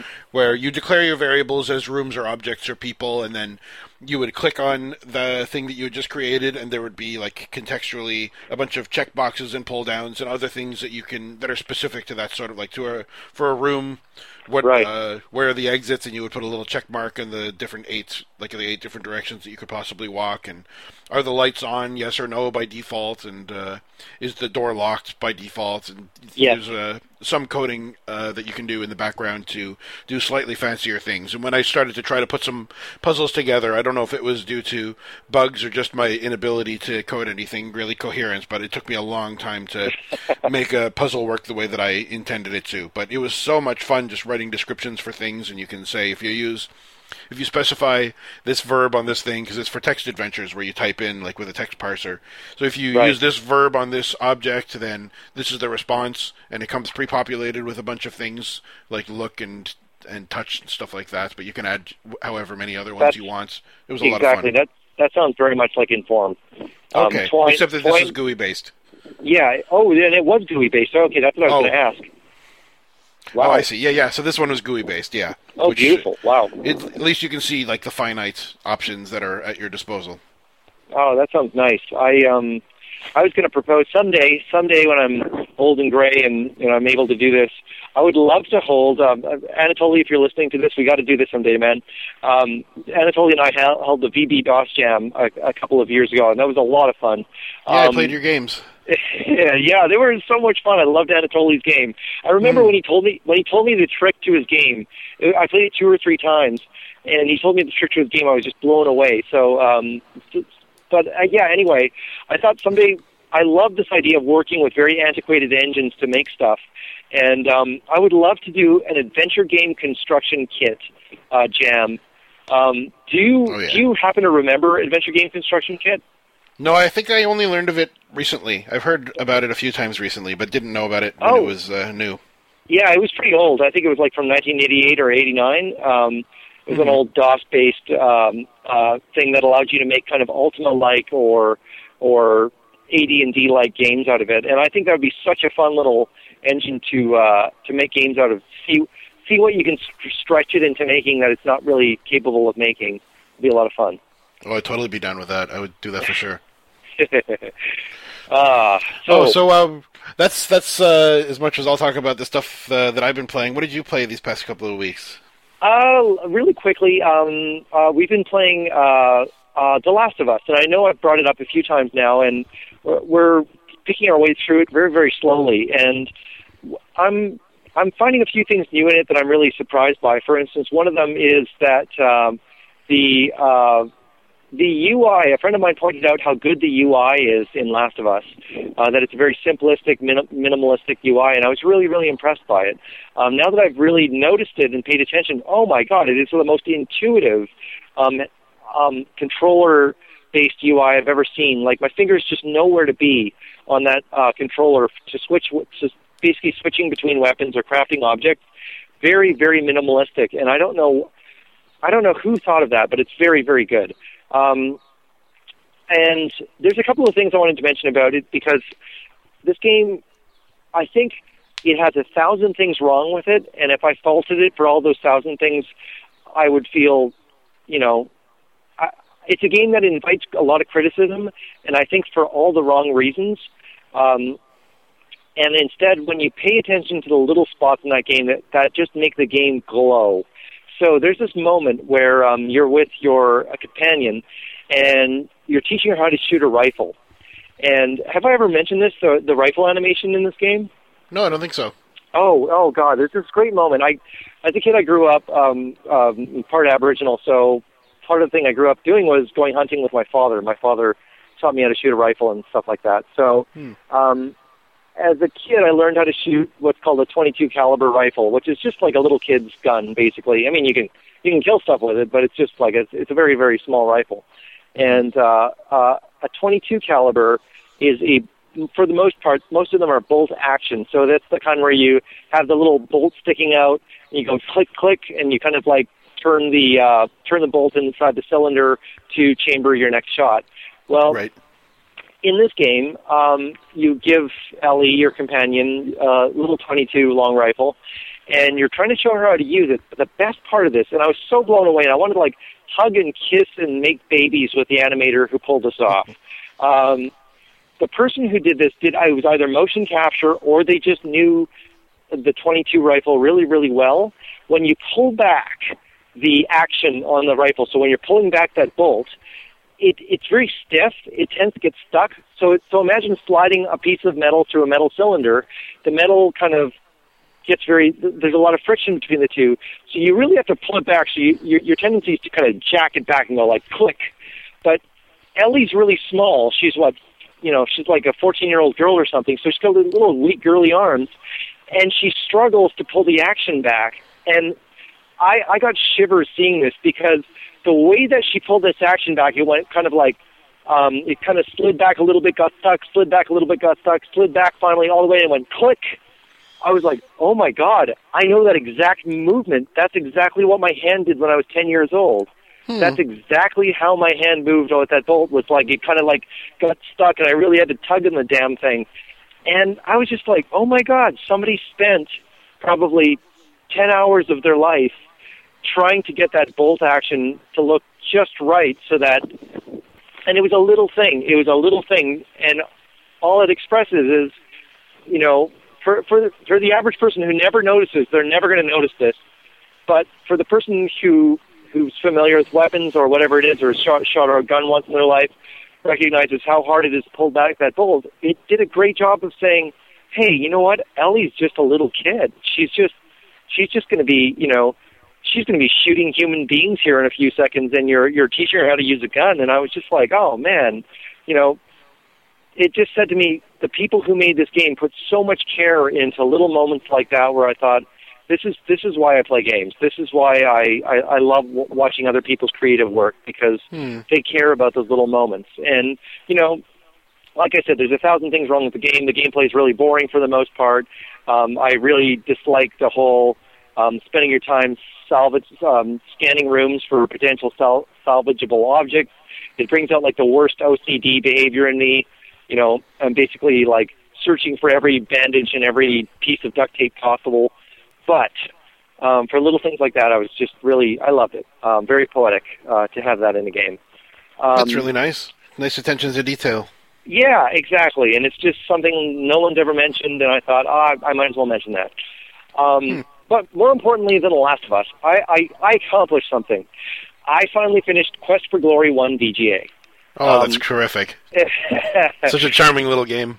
It is, and I and I've been in love with that game since I bought it. I have the old box copy that I had since I was I think 16 years old, and um, has a great box. It has like a stained glass, uh, it's a stained glass painting of our hero, um, and it's just a great box, beautiful box. And I I had played that game through at least 10 times in the last 20 years, well, 15 years, and here's the thing. I think I told you about this earlier this week. I would always get to the ending, and I don't want to ruin anything, but you know, basically, the game can actually end in a couple of different ways. You can rescue um, the Baron's daughter. You can get rid of the evil witch, etc., etc. But in the VGA version, I don't know if this applies to the EGA version. Whatever happens, you're going to end up in Baron von Spielberg's um, uh, throne room. Did you did you happen to get uh, see the throne room ending? Uh, I, it's been so long that I don't remember. I know that I finished it, but uh, I know what you're going to say, and it doesn't sound familiar to me. Okay, so for anybody who hasn't played this or has played this, ten different times in my life I've gotten to this ending where you're standing in the throne room, you've just vanquished the evil Baba Yaga, you've just rescued Elsa von Spielberg, you you you're feeling badass because you got past. Oh, I should bring this up. I got stuck at this stupid Minotaur, uh, or Minotaur. I'm never sure how to pronounce that word, Minotaur. Um, that blocks your way into the um, into the brigands' uh, um, castle. Right. And here's why: this game has some balance issues. If you play as a wizard and you have not maxed out your wizardry skills, there is no way in hell you're going to beat that Minotaur. Um, Ah. The Minotaur just basically just does terrible slashing damage to you, and your hit points are low because you're a wizard. Your magic burns out really, really quickly, and I wasn't going to grind my way through all of the wizard spells to make myself into super badass. So I'm like, I'm just going to take them on. Um, I did find a trick though. Um, I don't know if this is a bug in in the game or if this is intentionally true, but the trick is you you fireball the living hell out of this guy, and then even though like I've got weak, you know, I've basically like got the risks risks of somebody with like I don't know multiple sclerosis in a wheelchair because I'm like you know a you know eight strength wizard and he's ba- basically just able to barely scratch him with his dagger. I actually hit the attack button very very fast, even though it interrupts the animation, and it actually stabbed the Minotaur way faster than I'm supposed to. Like it's supposed to kind of like do like the long jabby thing, then pull back, long jabby thing. But I was actually going like stab, stab, stab, stab, stab, stab, stab, stab, stab. Ooh. So that, yeah, so I was actually able to take down the Minotaur one hit point at a time faster than he could attack me back. Um, so Now that you mention it, I might have done the same thing with the same glitch in that version. it was it was ridiculous. Like I was just like stabbing them as fast as I could, even though I'm barely scratching them each time, and I like did a hundred stabs in under a minute. Um, so it worked, and I got past the Minotaur. I rescue Elsa. It was great, and uh, there's a fun little puzzle at the end of the game. Um, but you get to the ending. You're in the throne room. This is a spoiler for anybody, but it's not a big spoiler. This is this is a non-story spoiler. This is a meaningless spoiler you are filled in a room. It's a room filled with uh, a bunch of characters standing around. I don't recognize any of them, so I start looking at them, and they were like um, John so and so or or Kendra so and so. I'm like, who the hell are these people? And I realized I'm looking at. Oh, sorry, my microphone fell out here. One second. I'm I'm looking at the game credits. Like every time you look at a character, it's giving you a credit, like game programmer so and so. Yeah, and I was just like, oh, well, that's like the most disappointing ending. Like, don't, isn't there like a great, you know, ah, hero of Spielberg, you, we have honoring you with the great medal medallion of blah, blah, blah. There's nothing. And so for 10 times I'd finished that game, and I was always just like felt totally robbed by the ending until, until this week. And I was so excited. This week, I finally realized the way you trigger the ending is to look at each and every one of those characters in the room. And after you've looked at them all, this gesture kind of cartwheels in and presents you with this award for, you know, saving the Baron's daughter and getting rid of Baba Yaga. oh um, man. Yeah, and it took me 10, 15 years to see that fucking ending. And then you fly off into the sunset with the two Katta friends of yours and the um uh Oh, the uh, merchant guy? the merchant guy, yeah, whatever his name Yeah. was. Abdullah and I or was- something. Like I, I don't know, this was like twelve thirty at night and I was actually like like I actually like like held my machine up in the air. I was like, Yes, yes, yes, yes, yes And my girlfriend's like, What is going on? And I'm like, I just beat Quest for Glory one VGA and she's like Okay, honey. and I was just like, I can't believe it. And, and it was like still a lame ending. Like they just fly off into the sunset on their magic carpet. But I was still still like, oh man, I finally got to see that. That's what it's supposed to actually end like. So the only That must have been frustrating because they really do like they tell you early on in the game exactly what reward you're going to get for completing those specific quests, like on a bulletin board in the in the guild hall. That's the right. hall. They, they say like 50 gold for for getting rid of Baba Yaga, 100 gold for Mhm. finding Elsa, and I was just like, well, I want my goddamn gold. Like I want to see, I want to spend this shit. So for sure. Um, yeah, and and so finally that was great. That was like a great feeling. Um, it's been 15 years in the coming, um, and I feel dumb now because I'm sure, you know, trolls. Yeah, hi trolls. I'm sure you're gonna someday be like, what? You didn't know you had to like look at all of the programmers to see the ending. Um, but I, I don't know. Uh, for for me, it was just like it was a great moment. I uh, well, that's a pretty narcissistic ending on Sierra's half. Like I'm, It I'm sure that there's nothing like that in the EGA version, which I think must have been the only one that I finished. I'm sure yeah, and I'm kind that. of wondering. Yeah, exactly. I assume the EGA version has a non-ridiculous ending. Um, hmm But uh, no, it was great. I, I was very proud of that. So um, played that. Oh, um, congrats! last- what's that? Congrats, I say. Oh, oh, oh! I see. You said, "Oh crap." Um, yeah, thank you. And uh, that was actually like a that was a big moment for me. And um, I finished Ultima Seven. Um, Oh, wicked! Which yeah. I'm sure you've done before too. Yeah. Oh yes, uh, several times. But this time, this time I actually here's something for. Oh wow, it really clouded over and got cold. It's raining. I'm going to go inside. Okay. Ah! so, um, Ultima Seven. What can I say about this game? This is an interesting game. Um, I, I had a few kind of interesting designer kind of moments that I was thinking through when I played it. Um, the game is extremely open world. And here we go, Hmm. inside now. And what it does is it threads you along um, the story um, one little beat at a time. So sometimes the story um, lurches forward because you meet a character you needed to. Other times you're you spend 10, 15 hours exploring the world and you don't meet you know you don't meet any story triggering characters. You just kind of do side quests until you get to um, the end game path, and all of a sudden the game gets actually. Uh, I don't want to say bad. It's it. The game gets extremely linear all of a sudden. Um, you're forced to go through logic puzzle after logic puzzle, and it's actually a very disappointing way to end the game. And it feels to me like Hmm.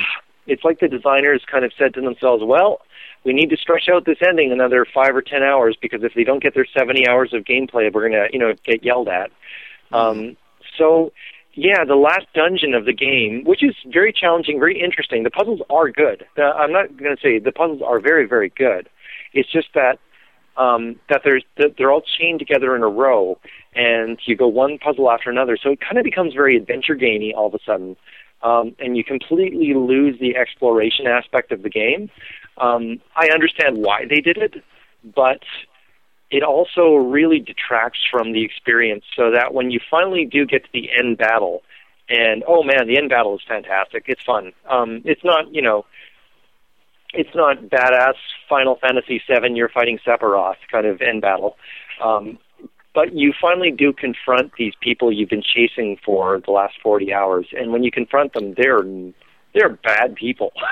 They're, they are actually evil. Um and uh, when you confront them, that makes the uh, makes the end battle quite quite great because like they you they actually motivate you to kill them. Um, in Ultima Seven, you can play through most of the game without killing anything actually, um, Hmm. but it, that's to your detriment because usually you need to build up your skills. Um, But yes, you really do want to kill them. They're bad people. They they're going to let an evil demonic creature into Britannia, um, and the other thing is, I forgot the game has two different endings. Um, there is one ending where you vanquish the evil demon that's the guardian, and there's one ending where you actually willingly let him in. Oh, cool. Yeah, so you can actually be a bad avatar and and and let him destroy Br- Britannia. Um, That's great. It's a very very dark ending if you let that happen. Um, yeah, so that was a great moment, and and plus. Um, the one thing I liked, I, and I forgot to mention this, this is something for game developers who listen to this. Um, here's an interesting thing not often done in games, and I think it's worth worth thinking about. The Guardian is this character that motivates you. He's he's he's in the kind of initial incidents at the start of the game in the introduction. He basically um, implies that he's going to destroy Britannia, and you you need to go there to save it. Um, Mhm. What he does is you never see him in the entire game. All you hear is his voice chiming in at certain moments. I think I mentioned we we talked about before. You hear him Yeah. going kind of like kind of like evil laugh. Um, Right. And I thought it did something really great that I'd like love to see in uh, more games, where you basically have a silent um, antagonist um, who he's prodding you along very, very quietly in the background. Um, there's these. He, he's just there to goad you into doing stuff. So, for instance, there's a great part where you go to this gargoyle, uh, gargoyle town, and if you go into the bar, you're. It's this very racist town. The gargoyles hate humans. Humans hate gargoyles. And as soon as you step in the door, he goes, "Tell them you are the Avatar." And then Hmm, if cool. you, if you yeah, if you do tell them you're the Avatar, the gargoyles just murder you. Um, but if you lie, they kind of say like, "Well, get out of here, human. We don't like you." Um, so the the Guardian's just there to prod you along and kind of keep you keep you on the uh, main game uh, story track. And I would love love to see a game which kind of had this silent uh, silent antagonist, or I, I don't know what to call it, not silent, but unseen antagonist, kind of prodding along the main character. I think that'd be a lot of fun. Yeah. But I, I just can't think of any other games that actually make use of that. Um, now, now that I think about it, but um, Um, I haven't played much of it myself because I found it uh, too frustrating in terms of the interface. But oh yeah, as I understand, um, System Shock One is very much like that Oh, with that uh, computer AI Shodan. that's kind of right. I forgot about unseen- Shodan. Yeah, I think that's probably the closest analog I can think of. Oh, that I, I think uh, Shodan or in is just- Portal, there's uh, there's in Portal, Yeah. there's uh, GLaDOS, but you do like see GLaDOS yeah, exactly. You see. GLaDOS, and I think at the end of System Shock One, you you encounter Shodan face to face. I've never Hmm. actually finished that game though, because that is the most terrifying interface on Earth. It is. I mean, I f did that came out after or before Ultima Underworld? I think after. Uh, yes, right afterwards, because they used the same engine, I believe. Yeah, they do use the same engine, but I find it just like incomprehensible. I'm very bad at just getting around in the game world, and even the sequel, System Shock 2, which I keep hearing over and over how unbelievably fantastic it is, but the uh, interface just gets in my way. I I just always am very clumsy with it and don't do the things I intend. And like I'm screaming at my monitor. I, all I want to do is this thing. I want to use this thing on the thing right in front of me, and I can't figure out how to do it. I uh, that's interesting you mentioned that because I a few years ago I started writing an academic paper on um, the evolution of the uh, the WASD uh, interface, uh, where Oh, it came cool. from. Yeah, Hmm. and um, I started actually doing some historical research on old games and saying, well, where did WASD come from? Um, did it about start to ask. yeah, and and where did it start? So I started researching this stuff, and I found an interesting thing. I, could- 'cause for instance, I I- wanted to know well, why do we use WASD? I mean, it's not it's not clearly the best way of interacting with anything. It's just the way we happen to do it. Um, And I actually traced a really interesting history, um, and my my theory was it's due to Paul Neurath um, of of um, uh, I guess it Looking would be Glass. Looking Glass, Blue Sky Software. Blue Sky. Yeah. And um, Paul Neurath, I think, I don't know who was responsible for the U- UI. In every one of the games he's touched, he's used an alternate, very, very different non WASD interface. Um, and he stuck to it in almost every one of the games he's touched. Um, so, for instance, it's evident in Thief, Thief 2, System Shock 1. Syst- uh, I don't know about System Shock 2. I can't remember if that's the same company. Um, I can't remember. Uh, neither. And Ultima Underworld, and they all have these wild keyboard kind of layouts, and they're not great. Um, WASD, I think the only reason they use it is because it's very, very simple. Um, I, I think I, I can't remember what I traced back the history of WASD to. I never finished writing the paper, um, Hmm. but I remember coming across this like this interesting historical development that Paul Neurath, or at least somebody that works with him, who stayed with him on all these different projects, maintained this very wild interface. So, for instance, I think I think those games did use WASD, but they also used Q and E.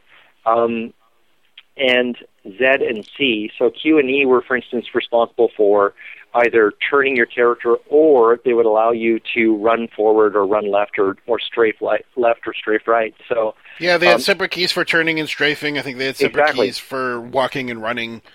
So they kind of That's right. refined it, I guess, into those fewer keys over time. Somebody did. exactly, yeah, they refined it, and they started using modifier keys too. So they for instance, use Right. Control or Shift um, to slow down or speed up running. And it, I, I, when I did the System Shock uh, in research, I think I had calculated that there are 41 keys used in System Shock. Ouch. It's terrible. Like you literally have to have your hands. It was made for a numeric keypad, so you have to have one hand on the numeric keypad, the other hand on the left side of the keyboard, just in order to be able to play System Shock One. Um, Oh, and yeah. then There's a reason these games came with the uh, quick reference card. exactly, and and that that quick reference card folds out and is made to sit in front of your keyboard, so you can actually look down at it while you're playing. Yuck. Yeah, Sure. so it's like pretty awful. I, System Shock One is really, really good though. Um, if if it's if anybody's actually willing to put in the time, it it is rewarding. Um, plus, it has like that awesome interest. Like, look at you, hacker! I love that Mhm. Shodan intro. Mhm. It's just fantastic.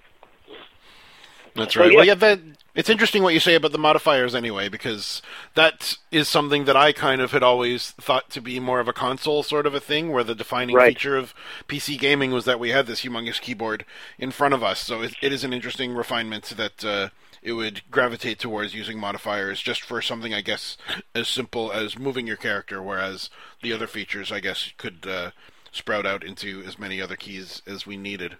Yeah, it's funny how we we the, the the overall trend from the research I was doing was less and less keys. Basically, re- reducing it to four keys or five keys or six keys. That was always the ultimate goal. But originally, games started off with thirty or forty or fifty keys um, Yeah. that you would use to play, and I think that's. I, I don't want to say it's better or worse. It's just an interesting historical transformation because I don't know. I think there's something fun for for me personally. There's something very very fun about treating your computer like you're you're you're running this very complicated steam locomotive or something. You got Yeah. you got like 50 levers you got to pull and memorize, um, and you got to remember the function of each and every single individual key. Um, you know, you get the feeling of mastery once you uh, get Yeah. good at it. Exactly, and it also um, it kind of just the the keyboard grows around your hands at some point where you don't even think about them. You just know. For instance, when I play um, uh, Wing Commander Privateer, um, um, Yeah. I was remembering that uh, I have this I have this memorized pattern. As soon as I hit the launch button, or as soon as I click on launch to launch my ship, there's the um, loading screen where it's just like black screen, but Mhm. it'll accept keyboard um, um, commands during that spot. So it'll cache them. So once you're in your cockpit, it'll all of a sudden run them all at the same time. So Ah. I, if in my um, So let me guess: my- full speed, full guns, yep. And uh, navigate to hyperspeed or something like that. Uh, it was G E I slash nav. So G for gun, Yeah, yeah. E, e for. Me too in my Wing Commander games. Yep. Yeah, it's hilarious, and I just uh, it would just have a way of going. I like hit them all at the same time, and then it would make this kind of like funny mashy sound in the game. And I'm like, all right, guns fully charged up, full tachyon cannons ready to go. Um, I think I was turning on the ITTS auto targeting system, um, Hmm. and then Slash was like full, yeah, full full speed ahead.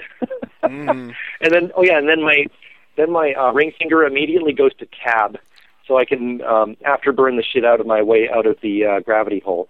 Of course. That's great. Have you heard of a game called Cook Serve Delicious?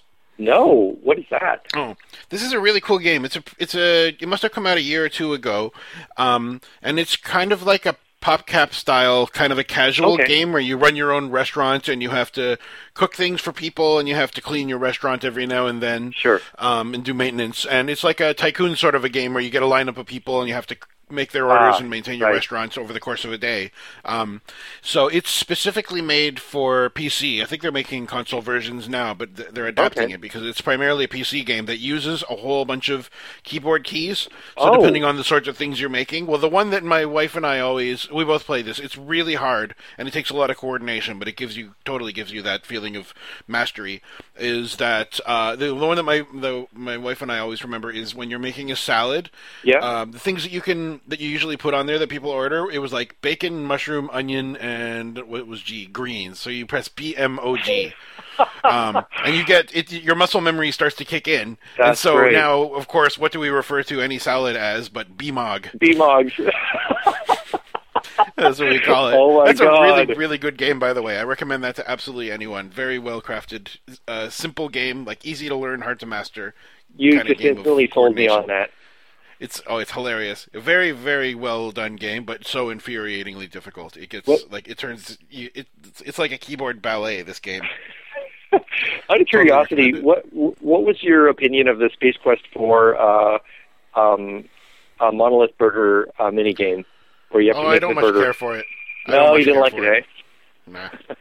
It's well, it's the controls are just so clunky. I mean, I've heard that you can use just the keyboard and it like skips from hot point to hot point. So that's something I have to try because I've always done it with the mouse, and the mouse control isn't the best. I don't know if that's because of playing it in Windows through emulators or something, but I find it very. Uh, I don't know. It just doesn't behave the way I want it to. And plus, when you click somewhere and you miss in that mini game, your cursor turns into this X, and if you start to move your cursor while it's an X, the cur- the X stays in the same place, but then when it goes away, Oh. your cursor is jumped to wherever you right. moved the cursor to. That's I find right. that infuriating. That's just a bit of polish that makes it that much more difficult. I hate that. Do you like that one? Yeah, I, I, I honestly got pretty addicted to it. I, like I said, I think it was like one of those things where I actually loved the mastery involved in predicting where that cursor would pop up at in the right spot. Mm. Um, so I would actually have like this, talk about muscle memory, I'd have like this internal, like, algorithm that would tell me it's going to be offset by exactly 10 pixels up or down or to the left or something at this one exact point. point and uh, I, I really got used to it. And I don't know, I just I, I would actually build up ten. I can actually remember the tension in my chest that I build up once the speed really kind of kind of got amped up. It makes it and, so uh, hard. Oh, it was incredibly hard, and and plus there's this. I think that I don't know if it's background music, but there's this kind of um, kind of music sound effect that goes with the speed of the conveyor belt. And, yeah, the uh, music gets faster and faster. It's like yeah, just this percussion exactly. and bass version of the Space Quest theme. It's so infuriating when it gets faster. Exactly. Heart It's like very stress inducing and hmm uh, I just loved it. But So speaking think- of the sound, there's the the one thing that makes that game extra funny is the sound that it makes when you squirt one of the condiments onto the explode. burger. Yeah, it's just this like flatulent, awesome sound. yeah. Makes I, it I, all worthwhile. I remember that perfectly. It's great. hmm Uh, and the yeah. uh, your your boss in that scene, by the way, this like big pig monster kind of a thing, wearing like a, a, Yes. a fast food burger manager with a outfit and chopping on this huge hanging out of cigar. his. Yeah. Oh, that's one of my favorites. Just uh, character designs in any Sierra game at all. He's so awesome looking. I love that he I looks love like that game. Yeah, uh, that's one of my favorite games. You know, like Space Me Quest too. Three. I think I'm on, on on board with Anatoly that Space Quest Three might be the best Space Quest. Um, Mm-hmm. But for some reason, Space Quest Four wins me over every single time because it's got so much charm. Like it's just like It full of charm everywhere. So much variety, and you see such cool sights. And going back to Space Quest, is it Space Quest One you go back to? Yeah, Yeah, that's one right. or two.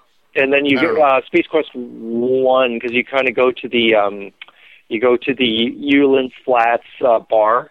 Right, and, right. And then you go to Space Quest 12, uh, I believe, in the future, or 13 or something, which I thought yeah, you start awesome. there. Yeah, you start that's there. right. That's 12, I right. think. And uh, oh man, that game that game has everything going for it.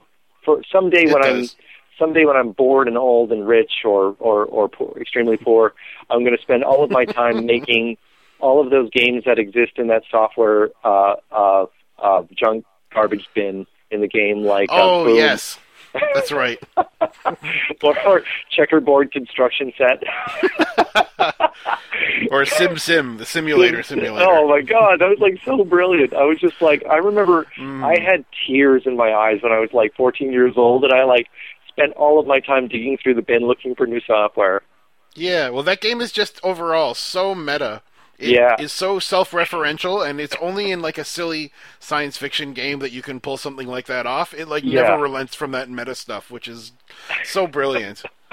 Well, Love the funny thing was, pieces. at that point, I had never played Space Quest One. Um, I had only played. Space Quest Three, so I didn't even understand that I was traveling back in time to Ulence Flats. Like, I did, I that that joke just totally blew by, past me. Yeah, I like. I don't know. I think I got the gist of it, just from the graphical style, I suppose. Having played other Sierra games of that era, it kind of Ah. looked like that. And I love that dichotomy of your high-res, mouse-driven character Exactly. walking around and those like chintzy EGA-looking scenes. What a uh, what a cool game! I played I've- that again not too uh, not too long ago, and it's Oh. every bit as enjoyable as ever. That sounds awesome.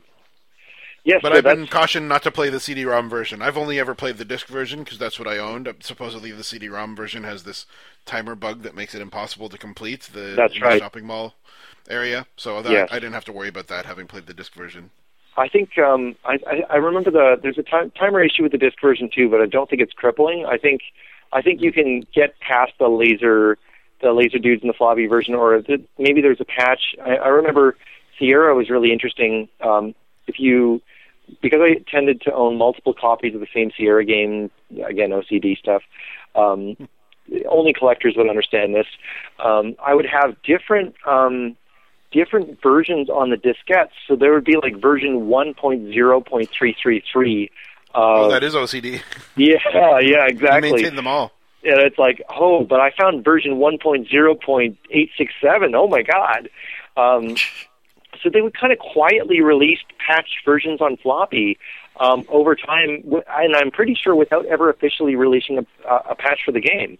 Um, Yeah, I think they like sometimes would have patches, but just available on CompuServe or something like that. It would be like two files you could replace, and I don't even remember how I found those later. It was on BBS's, I guess.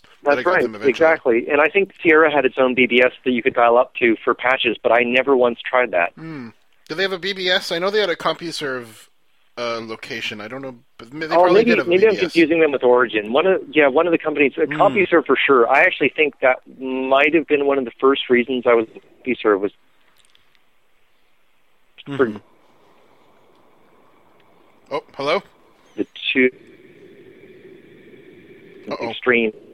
Never.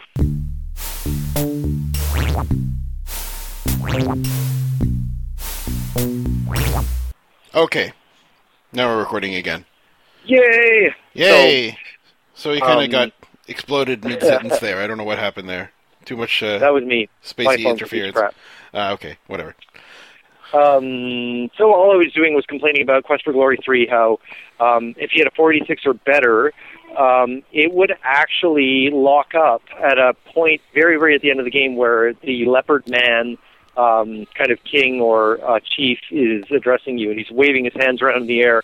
And I just remember it would get stuck in this one animation, and he would just like be forever waving his hands in this big like circular swimming motion. and for that reason, I've never actually seen the end of Quest for Glory 3, which drives me crazy to Oh, this day. what a shame. That's too it's bad. terrible. At and least I I played would. the DOSBox version a couple of years ago, and it actually had um, similar kind of lockup issues too. So I think there are some still timer bugs in, in the game that exist. Oh, I guess yeah. It was hard to envision CPUs uh, getting so fast so quickly. I suppose they just made games Yeah. for whatever the current situation was. Well, it, it was kind of weird because you know at the time I think when Quest for Glory three came out, 386s were very common, um, and I think 486s were already kind of on the edge. So I'm kind of surprised that I'm, I guess I'm always surprised when timer bugs kind of rear their ugly head because I know I, I understand the temptation to use them, but I kind of wonder why is it that Sierra games specifically only have them? Yeah, I don't know if it was just a matter of their engines or what. I just don't know. Yeah, yeah, it's very odd because it. I don't. I don't think they exist in the AGI. Uh, this is actually an interesting technical question. If if somebody knows, um, why is it that Sierra AGI games do not seem to have timer bugs, but the SCI games, most of them do uh, to some extent. Yeah. And I'm just wondering if the SCI engine itself actually has an inherent problem with it. Yeah, I just don't know. I mean, maybe they there's there's obviously some like integral dependency on uh, the CPU Yeah. speed or the clock speed or something like that. But I guess in terms of gameplay, bugs notwithstanding, they must have figured that they mitigated the the uh, CPU speed situation somewhat by letting you choose the speed of the That's game. right. And that's kind of like a global time. It's not even a global timer always, is it? The uh, Yeah. the speed up, speed down button. Sometimes it makes everything the same speed, but it's just your character's right. walk speed that changes. and so sometimes you can like, oh, I remember in um, Gabriel Knight, there's a scene where you bring all these zombie things to life, and you have to like walk around them in certain ways uh, in this underground uh, layer kind of a place. And if you just crank Yep. the your walk speed up to maximum, then this otherwise terrifying scene, you're just like it's like Benny Hill style, walking really fast around them, and it's not so bad. that sounds awesome. That's right. Yakety sax. Yeah, so that's um, that's what I've been playing, and I'm I, I don't even remember what the last game I mentioned was, but um, I'm I'm very happy that I finally got to play a little bit uh, because it's been a very very very busy spring for me so far. Mm-hmm. All right. Well, So we have some uh, do we have some listener feedback, listener voicemail, listener email? we have some we have some podcast to accompany the listener feedback. That's about how it goes. Jeez, folks, we go away for two weeks, and you lavish us with enough love to fill up the Titanic. Oh, We- I'm excited! I can't wait. We love it. Thank you so much, folks. We have we have three letters and three voicemails, which is just beautiful. Wow, that's Loving it. So how are we going to do this? Why don't I do the letters first? Sure. Um, we have another letter from uh, our uh, listener, Father Beast. Thank you uh, yet again, Oh, Father great. Beast, for uh, getting back to us. So he says, "Hi, Father Beast here, not Father Torque. Who the frack is that? Oh, Father Beast, we have to set you up with um, full throttle. Oh man, uh, that, that that you just got yourself in a whole lot of trouble. I meant to write in about episode 13 stuff you guys were yakking about, but it seems you continued the conversation in episode 14. First, you guys Oh. talked about adventures in upgrading your modems, so I thought you might like this story. My brother was among the early adopters of things, and he got a 300 baud modem for his Commodore 64 back in the late 1980s, and he said he could sometimes type faster than it could transmit. On a That's side, right. That's awesome. On a side note, he also got a hard drive for his Commodore 64, which was this humongous 5 megabyte Oh, man. Wow. I couldn't imagine what I could do with all that space. I, ima- I remember he had dozens of partitions emulating 160k floppies. Whoa, that's great. oh my god, that's amazing.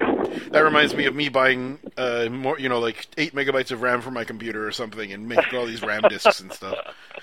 Uh, anyway, I didn't get a modem myself until I had my 38616 I got at a thrift store. In those days, the local thrift stores would not only have computers, they would also have stacks of hardware you could also buy. So I bought my first Oh, my 2400 baud modem at a thrift store. I think this was around 1996. So then I discovered Juno and That got sounds email. amazing. It does. Juno, I remember them. Weren't they one of those free? They were one of those free ISPs, weren't they? Yeah, I think so. Uh, this was Juno version 1.39, which would call a local number, connect and transfer your email, and then hang up. Ah. I had just finished writing a history of a certain section of my life, and I wanted to distribute it to all my friends. This was a fairly lengthy piece of text, about 50 pages printed, and Juno wouldn't let me go over a certain amount of text, so it got divided into about six or seven emails. Ugh. When Oh I connect- when I connected to send all this, my computer was on the phone for 20 minutes or so.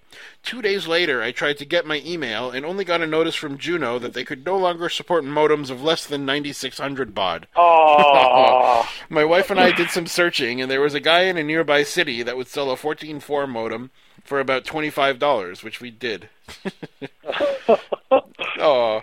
Second, that Father Beast, that is so awesome. Oh my god, I'm like, I'm. I'm like, I'm like melting inside. Like in 1996, 97, I would have been at 33.6 at that point. yeah, um, 2400, yeah, that's yeah, painful. Yeah, 2400 upgrading to 14.4 is just like makes my heart melt. Oh, I know that must have been dramatic.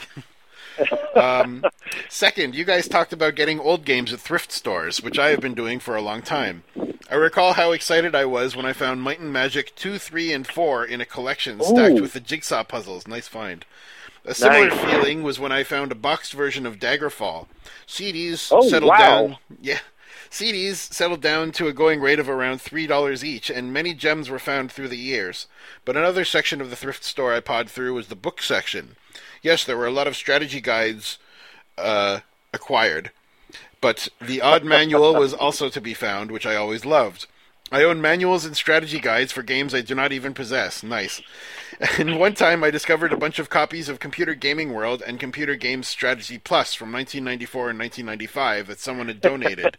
yes, thrift stores are cool. Very good. Oh, Uh, third, Joe from the Upper Memory Block called and talked about monitors, which reminded me of this story. Around the time of that 2400 baud modem, a friend of ours brought a new monitor, bought a new monitor, and gave us the old one. We were wanting to upgrade to VGA, and I had bought a, a Spider VGA card at the thrift store. Spider? I don't know if it meant Oh. Spider or Super.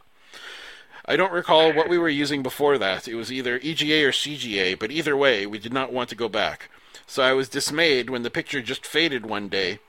In desperation, I unscrewed the back cover and slid it back to see if I could see a problem.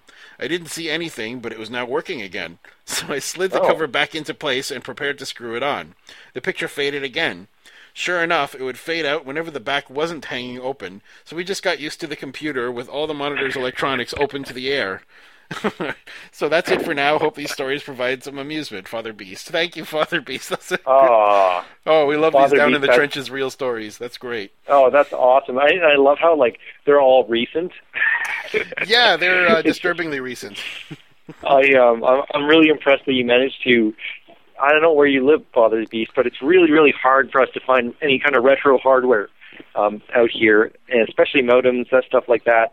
Um, I still see the occasional like um, external U.S. robotics um, 33.6 modem, something like that. Um, but it blows me away that you still have these kind of new-ish retro finds. What about? Um, I was going to say, what do you think your best thrift store find has been so far?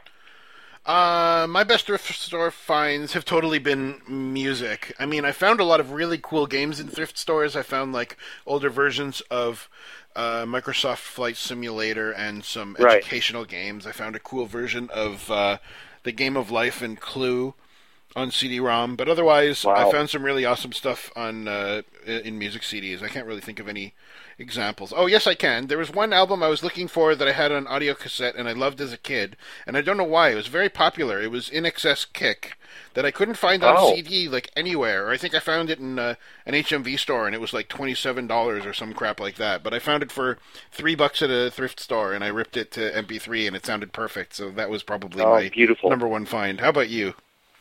Um, I was trying to think. I was at thrift stores. I usually miss or miss. I, I I usually go to them and they just never have anything. So every five years, you know, I'll find some some some gem. Um, I'm trying to think of some of the big ones I've hit over the years. I think the biggest, the, the best find I've ever had was on just like local Craigslist like service called Kijiji Mm-hmm. and I actually drove to another city to go pick this up because I was so excited. So here's the story. This is how it happened. Um, I had found a listing for Freddy Pharkas Frontier Pharmacist um, for five bucks. Oh, nice. And I own I was that like, one. Oh, I was like, oh man, I always wanted to get this. I've, I've, you know, this was this was very recently, by the way. This was about eight years ago, seven years ago. Hmm. Um, and uh, our our Sierra loving uh, adventure game enthusiasts will dig this story. Um, I, so I emailed the person and I said, "Oh, hey, um, Freddy Pharkas, that's fantastic. Do you have any other adventure games by any chance?" And I'm so glad I asked because the person wrote back and said, "Oh, yes, we have a big box of them."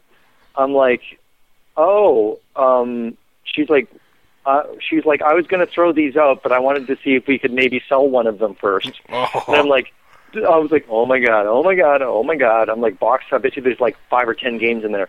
And I'm like, I'll take them all. I don't care what they are. I'll take them all.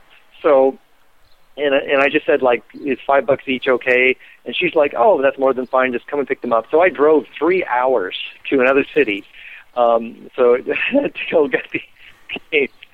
And you just saw my face. I pulled up, and it's this huge mansion of a house, and this young couple walks out, and they're like, "Oh, you're the guy who's here to pick up the games." I'm like, "Yeah, that's me. Is there like a, you know, there's like a small little box of them. She's like, "Oh, there's a few boxes."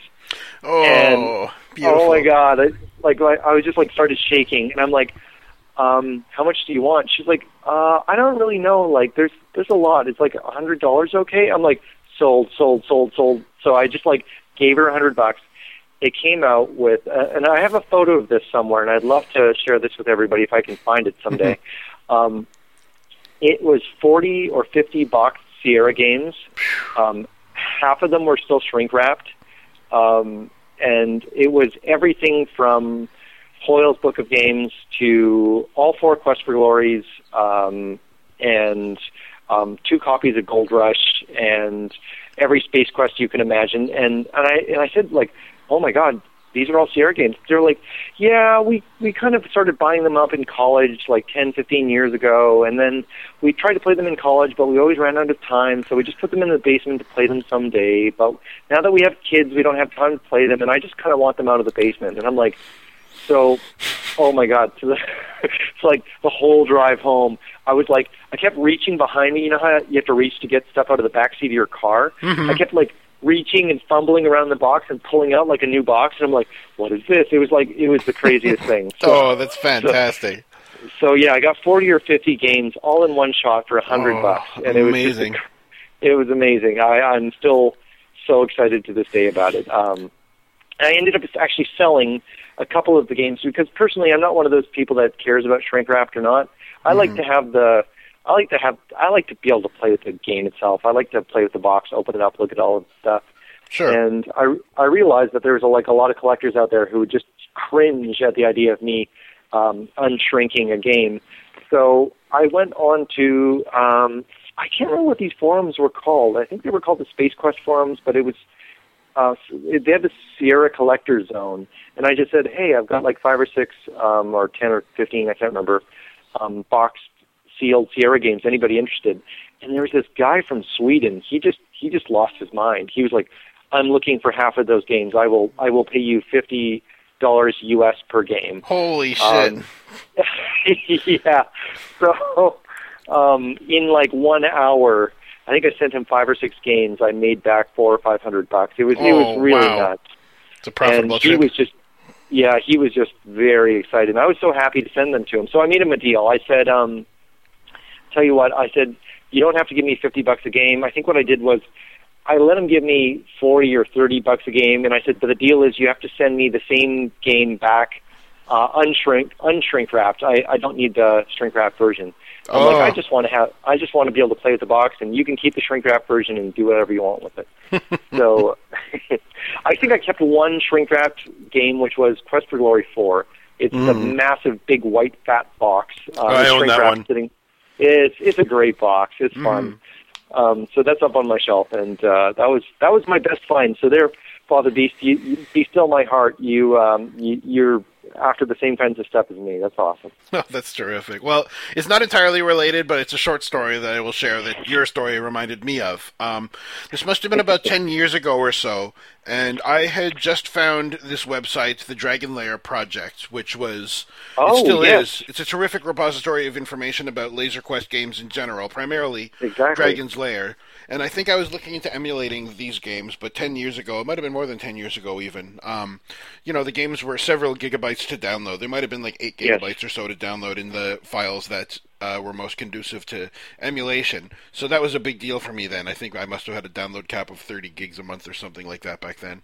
Um, so I somehow got into a conversation with people on the forums, and I was uh, getting chummy with this one guy who was from Buffalo, New York, which I guess is a little more than two hours drive away from Toronto. And um, he said that he had gotten the game emulated and working and everything. And I'm like, oh, Dragon's Lair. I, I have such fond memories of that. I haven't played that since I was a little kid. It must have been like 20, 25 years or something since I had played that game. Um, and so he said, okay, tell you what, um, if you'll meet me like halfway, then I'll give you the Oh. discs and I'll bring my laptop so that you can play it. And I want to see your face as you play this game for the very first time in like 20 years. I'm like, okay, cool. I guess I guess that's cool. So I was starting to almost get ready to go on this trip, and then somebody released this like two gigabyte version of the working game. And so I downloaded that and I played that. I'm like, okay, uh, uh, Mysterious Stranger, I guess I've uh, got what I came for, so let's maybe not do this. So he was kind of I- I- disappointed. it's like I, I guess I don't really need you to kill me and stuff my body in a suitcase that's down by the river. Exactly. We were gonna meet in some like nothing town, like right near the Canadian-U.S. border. It was kind of, it was a little shaky, but I mean, like we stayed in touch for another two years or so afterwards, and he was a nice guy, and he had Oh, like wow. just divorced his wife and was having some depression problems and was becoming a collector of video games, and I don't know. I got to know him personally. He was a nice guy and all. I've lost touch with him for a long time since Wow. then, but uh, that was just one of those really weird uh, experiences where gaming was like a common factor between two otherwise dissimilar people from two different countries, even. Pretty peculiar. Why, why is it that I associate uh, uh, depression and game collecting as part of the same package so easily? I guess because I guess because one is the solution for the other. One is the the result of the other. I don't know. exactly. Or, or Sure. one leads to the other. I'm never sure if collecting leads to depression or depression leads to collecting. That's right. Well, I guess the more the more complete your collection is, the the more you feel the loss of the few that aren't. Com- I don't know. I'm not really a collector. The only collection I ever really had, and this is a weird one, was when I was a little kid. I had a collection of dead batteries. I had. It was like a, first it started Oh off as a coffee can, and it became like this little uh, Tupperware bin of just all these different brands and sizes of dead batteries that I came across. I would find one on the street, and I would stick it in my collection. I had like uh, probably like eighty different kinds of batteries, and I'm sure today there's like this gelatinous acidic mass that's like Oh my god. melting into the That's like the ground most- and destroying the It's like a radioactive pile of goo. That's right. For all I know, it like became sentient and is like blobbing towards Toronto looking for me. I don't know. It was a dumb collection, but I was very proud of it. I, I had weird collections too as a kid. Actually, I tended to I tended to collect things uh, as a kid. Um, I I would have a, I had a rock collection. Um, I would just like find these cool rocks in the school playground, and I take them home, and then I put them inside of like this little. Okay, okay, this is this is embarrassing. Um, this is embarrassing for me, and it's embarrassing for my partner. So, uh, this is this is why people fall in love, folks. Um, the, uh, when I was about seven or eight years old, I had this rock collection, and I bought this yellow. I don't know what to call it. It's a yellow. Um, everyone has this who who grew up with parents who made them sort out their shit. Um, it's a little yellow toolbox with little um, slide drawers in it, kind of plastic, clear plastic slide drawers Oh yeah, sure. and you could you know what I mean? And you can Totally. put like screws in them. Yeah. It seems like everyone grew up with one of these things at some point in their life. Um so my mom bought me one of these things and I was really excited because I had a lot of electronics. I put together these 50 in 1 or 200 in 1 Radio Shack electronic kits. Mm. Um I don't know if anybody remembers those where you'd kind of like build a burglar alarm or build a a fish sounding device and yeah, right. The crystal radio yeah, and all that stuff. yeah, the crystal radio, exactly. Um, so I'd have all these uh, spare parts kicking around, and so she made me sort them out one day. And one of the things I put in there was rocks. So I'd, I, you know, I had a little rock collection. Well, fast forward like 27 years, um, da- dating my girlfriend for the first time, and uh, what am I talking about? I'm, my girlfriend and I are on our first date, and um, I drop her off at her place, and I go inside, and I see this yellow box. I'm like, oh my god, that's that's like the exact same yellow box I had growing up as a kid. And she's like, oh yeah. She's like, just ignore it. And I'm like, no, no, no, no. I want to see what this is. So I go over there, and it's full of rocks. Oh. And and I like start sliding open the drawers. I'm like, wait, wait, wait. Is is this is this yours? And she's like, she got really embarrassed all of a sudden. She like turned bright red, and I'm like, did you have a rock? Did, are you serious? But like that that's really weird. Like you collected rocks and you put them in a, a two little toolbox and you labeled all of the little drawers. It's like. and she was horrified. Like she was, she was horrified. She's like, just put it away, close that drawer, and she's like, get hands out, hands off all my stuff. And I'm like, okay, I'll level with you. I had the exact same yellow box. I had the exact same rocks in mine. So, you know, let's get married. That's Um, very sweet. Oh, oh, terrific. so yeah, yeah, terrible. But um, yeah, I collected weird stuff like that too, and like pointless stuff to collect. I collected hats. Um, I decided hats mattered all of a sudden. Um, so people would like. I remember one day my uncle came by with a like a garbage bag of fifty hats that were going to the uh, like the Goodwill or something, and he's like, "Do you want a hat?" I'm like, "No, I want all of the hats." and they would like, I, and I ended up stringing them together in a little clothesline around my room. So they kind of like hung from the ceiling. Uh, I assume kids just collect whatever's free. That's the only thing I can think of. Yeah, I think so. We we, we uh, learn the value of uh, free things anyway. They become precious. Yeah, I want to hear. I want to hear more from people who collect stuff because Father Beast, that was an um, awesome story. Yeah, yeah. Oh, yeah. Please, listeners, let us know whatever kind of uh, funky collections you've amassed over the years. Yeah, I'm. Uh, I'm. Uh, the only thing I collect anymore is computer hardware.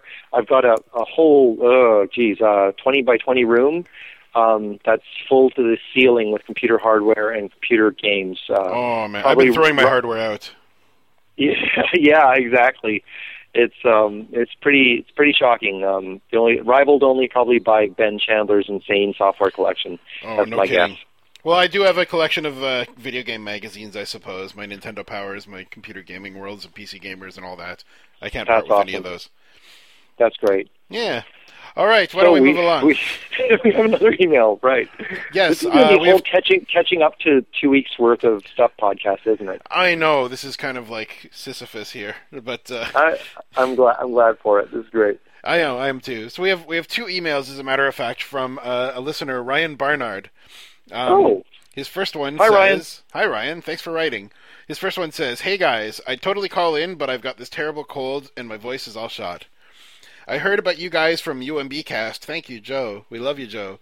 And uh, have been listening to the episodes in order. I just started episode 10 today, so I'm still a few behind, Wow. but I'll be caught up shortly. I just recently switched jobs, and now I'm in the car for two hours a day, which gives me time to get through most of one episode. That's good. I, so you can get through one episode a week. most of. Yeah. I wish I had been listening to you when you and Trolls were discussing QBasic back in the earlier episodes. I have some great stories. One about a game I made, Nibbles 2, original title I know, and my grade 2 teacher's capitalism experiment. Another about Gold Rush 2, an adventure game I was going to make in QBasic to be a, f- a fan sequel to Sierra's Gold Rush, and how I Oh accidentally conned somebody I met on Prodigy to send me a pirated copy of the full game of QBasic, the full paid copy of QBasic, where you could make exe files. Oh, I'd love to hear this story. Oh my god! Oh, you you have to send in these stories. I want to hear all three of them. Those Please. sound great. Um, do you still have any of those 90s review magazine things you were mailing out in episode 8 and 9? I would love to see it. Ah. Oh, I'm glad he reminds me. So, uh, we don't have any more physical copies. However, this week I am going to scan them and I'll put them in a PDF. And uh, Really? will- yeah, and I'll I'll put this on the uh, on the uh, blog because uh, I Oh wa- man, I want all of our readers to. En- what do you think about this? I was thinking all of I- our readers deserve to enjoy this, but those precious few who are quick enough uh, can enjoy their physical copies. I- I think to that's- this? I think no. I think that's an amazing idea. And tell you what, if if if our readers, our listeners, our Twitter folks uh, want this, I'm going to put out um, issue two of um, of multimedia. Uh, what was it? Uh, multimedia MPC. Oh, I M- just MPC. I just know it as MPC. Yeah, um, whatever we called it. um, I'll put out issue two of MPC sometime in the next few weeks or month. And this time, maybe I'll do a slightly larger run. We did a run of eight uh, last time. Maybe we'll do 10 or 15. Um, if we have enough um, feedback and support for this, I'll go for it. If not, it's, it's a lot of work putting together MPC, as you can imagine. Um, but um, I've already got um, a couple of tricks up my sleeve for the second and final issue, I, I assume final issue, um, which will be including some handmade artwork. So, um, oh, cool. yeah, so um, I, yeah, our my partner and I will get on top of this and uh, finally put out that uh, finally put out that second issue. Please, this time Anatoly, get a hold of us early. So Anatoly, you deserve a copy, um, and you need to have this. So hmm um, please, please, please get us your uh, mailing addresses. I'll just say it now. Get us your mailing address, and we will make sure if you if you get a hold of us uh, via Twitter or via the email address. Uh, what's your email address again? SquareFM at demodulated.com or we are at SquareFM on Twitter. Do get a hold Yes. of us and uh, send us your address. Preferably by And email, will- squarefm at demodulated.com, Yeah. and we'll send them to you. Exactly, and and we will get that issue out to you. And uh, sometimes it takes up to a few weeks. Uh, it blew me away that Avi got his before people in the United States did. It doesn't make any sense to me. But we'll uh, we do this for free, do this for fun, just because we're all DOS loving people. And secondly, I'd love some some submissions. Um, if you read MPC Volume One, if you have a chance to read it, um, and you're willing to write something goofy and silly, or or maybe even serious, um, I'd love to publish it. So Totally, um, get in some 300 words thereabouts. Yeah, 250 to 300 words, and uh, I lovingly type these up on an old ancient typewriter that barely uh, that's ribbon barely works anymore, and uh, and then we go and uh, Xerox all of these. Uh, uh, uh, spend an entire weekend Xeroxing and uh, collating and stapling everything together. So I'd love to do this. Get in your submissions. It can be about anything, um, but read MPC Volume Zero to get a sense for what it's like, and we'd love to hear from you. Mm-hmm. All right, I'll, All I'll right. put some info on the blog about this. Cool. All right. Uh, so he says uh, he also loved the reflection of the Sierra Network in the early multiplayer episodes and the BBS door games. I had uh, a lot I wished I could have said about Trade Wars 2002. Innocent nine or ten year old me definitely learned the hard way about forging alliances and what happens if you get manipulated into betraying them. I'll put a call out Oh, right wow. now. By the way, it's never too late to talk about the past. I mean, we're dredging up 30 year old memories here anyway. Go nuts, guys. Go talk to us about anything Just- anytime. please just tell us your stories and we'll we'll communicate them back to everybody else. I consider the trade wars, BBS stuff, um, stuff about I don't know, um, the Imagination Network, all of that stuff, all fair game. I, I want to keep talking about those things. I don't want them just to be singular episodes that we move on from. For sure. So he says, I hope I could write forever, but I'll hold off until I get caught up to your latest episode. Hopefully by then my cold will be over and my voice will be back. Keep up the great work. Well, we, as much as we appreciate this, he in fact did not hold off until next time and did not feel any better. He sent us another email, uh, a quick one, which is about today's topic. I assume today's topic, unless we uh, yammer ourselves away into yet another postponement. Postponement. Uh, he writes once again to say, "Sorry, a quick follow up to my previous email. I saw you guys are going to be talking about MMOs for this week's podcast. This week being a bit of a stretch, perhaps. Um, have you guys ever played Tibia?" It's one of the oldest MMOs out there. It came out in early 1997. I didn't discover it Oh. until I went to university in the year 2000 when a friend got me hooked on it. I had never seen anything like that? it before. T I B I A, Tibia. Wow, Never That's heard of this. I, I Huh. uh, yeah, I looked this up on uh, on uh, Google Images and had uh, never heard of it before. Um, Crazy. Each server would hold something like a thousand players, and the world was PvP. If you died, you dropped everything on you, so it was really scary leaving the non PvP zones like the town. I have wonderful memories of venturing out to a dungeon with my friend, getting loads of wonderful loot, and being scared to death trying to get back down to town without getting killed by another player and having all my loot taken. Sometimes, if you got really lucky, you'd get more loot than you could carry in your inventory. In that case, you could keep a loot bag on the ground and fill it up. To move it, you'd have to be standing next to it, and then you could click and drag it to where you wanted to throw it. When you were done questing, you'd have to do this awesome. to throw it over a hundred times to get back to town and sell the items or put it in the bank. The problem was the bag wasn't considered yours by the game. That's great. Anybody could walk up and throw your bag away from you. So when you started getting close to town, you had to be very careful somebody didn't run up to you and steal your bag. My friend and I have some epic memories of dealing with bag thieves and tossing loot bags back and forth trying to get it to a safe place and away from the other players who were trying to steal it.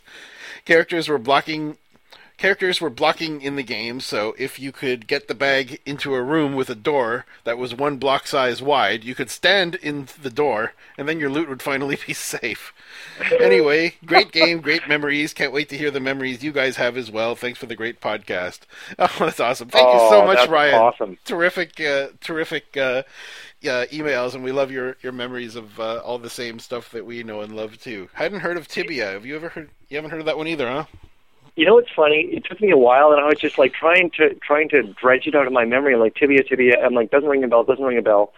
And then I remembered tibia. I don't remember when it came out. It seemed to came out come out around the time of Ultima Online, hmm but it was basically like an Ultima Six like. Well, I guess Ultima on like interface with much more basic graphics. It totally looks Um, like that. Yes.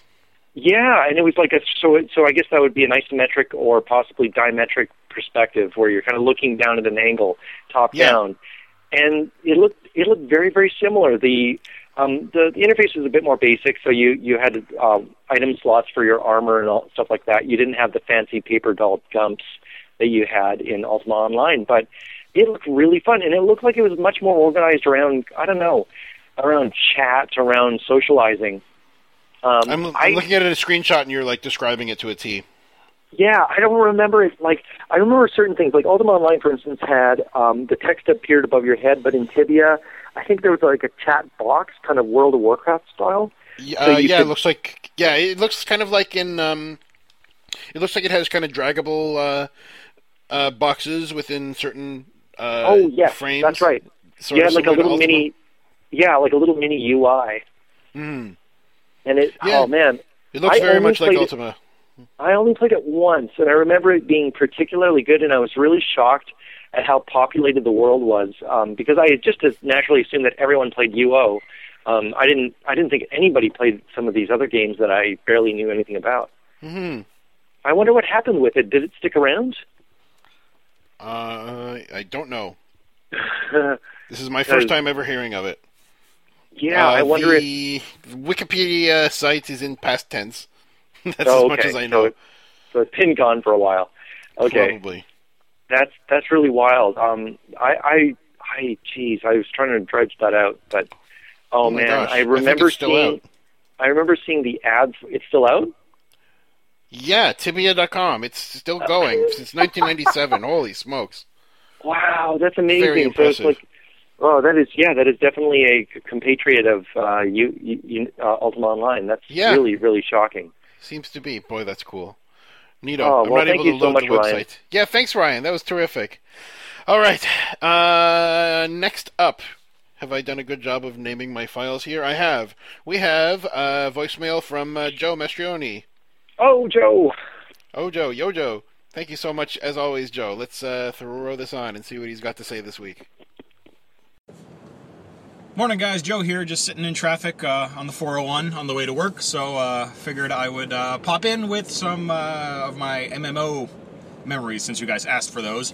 And um, I was actually, I guess, compared to some, uh, a latecomer to MMOs, and that is actually because I actively avoided them for a very long time. You know, I had, um, wasn't so much a friend, it was kind of a boyfriend of a friend of a friend who was really, really hardcore into uh, Ultima Online. You know, back in back in the day, and um, you know he played it a ton.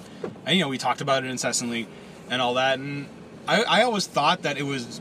I had never played Ultima, and I still to this day haven't played an Ultima, which is. Uh, Maybe one of those list of shame things. Hand in my geek card and, and all that noise, and I'll have to cover it on on UMB Cast one of these days. But uh, that aside, um, you know, I always remember his girlfriend kind of complaining about him and that he was always on the thing and he was always tying up the phone.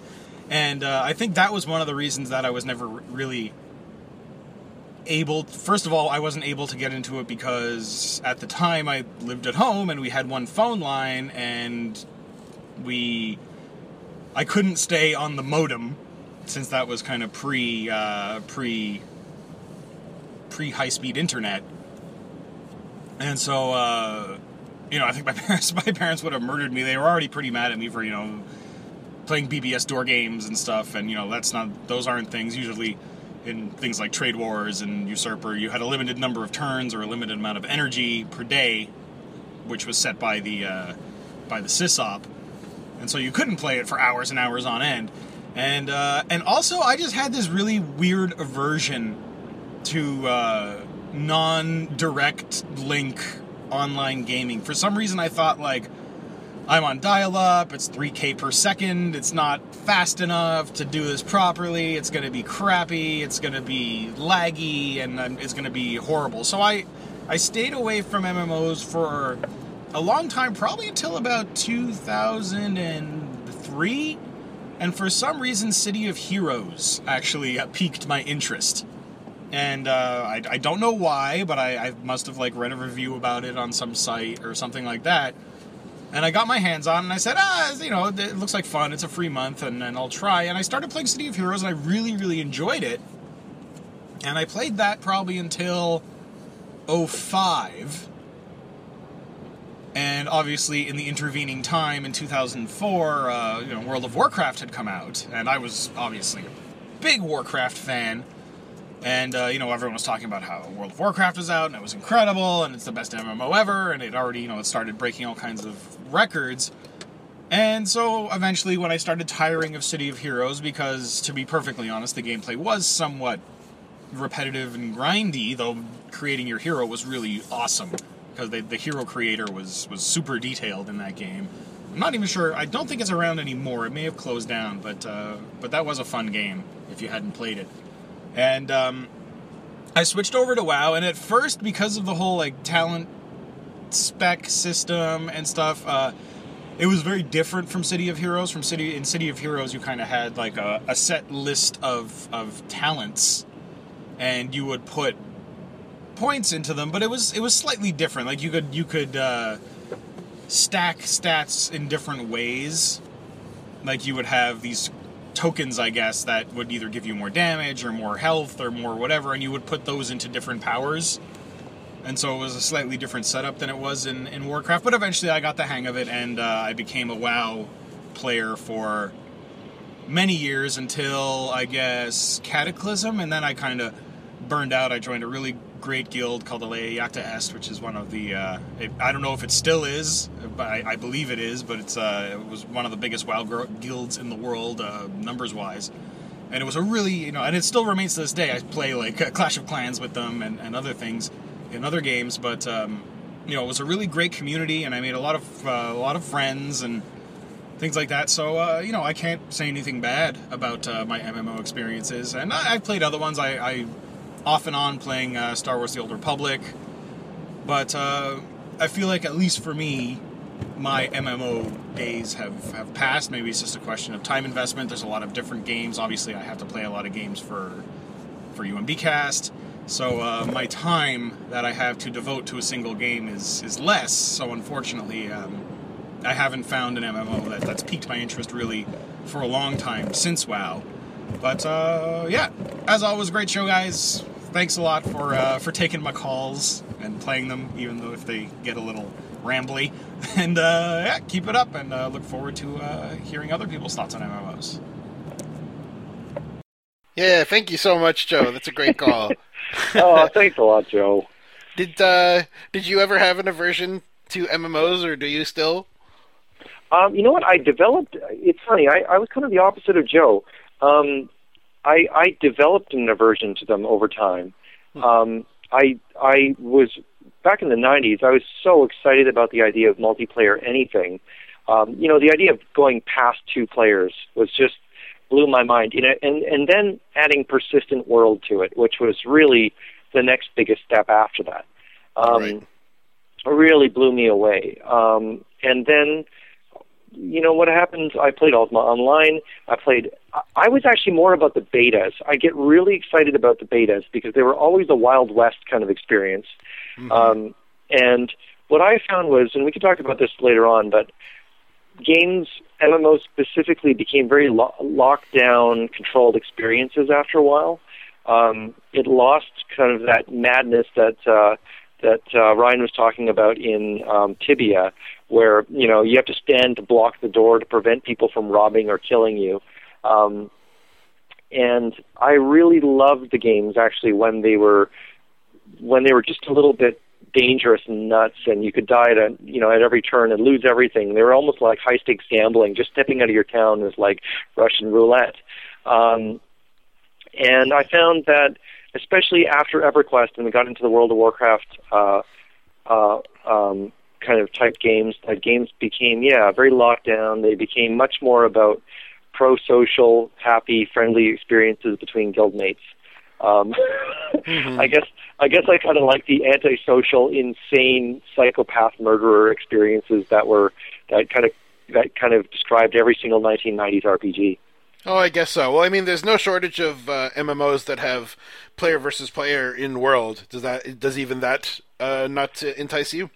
Yeah, no, that never did entice me to be honest. Um, I always found that um, what, what what the move was was oh, instead of having a mixed player versus player role playing and um, you know, uh, Safe World, what they did was they separated all three of those. So you either play on the role playing server, you play on the PvP server, or you play on like the safety nerfed server.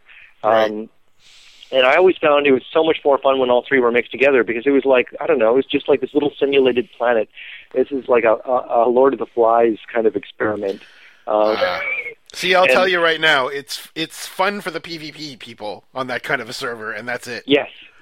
Yeah, no, that's very that's very that's very true. And the funny thing is maybe I'm looking back with rose colored glasses because I was not one of the PvP people. I never I never did really fight with other people very much. Um, I was actually one of the uh, solo run off into the woods, try to build my own house, and live with the birds and the squirrels and fish stuff.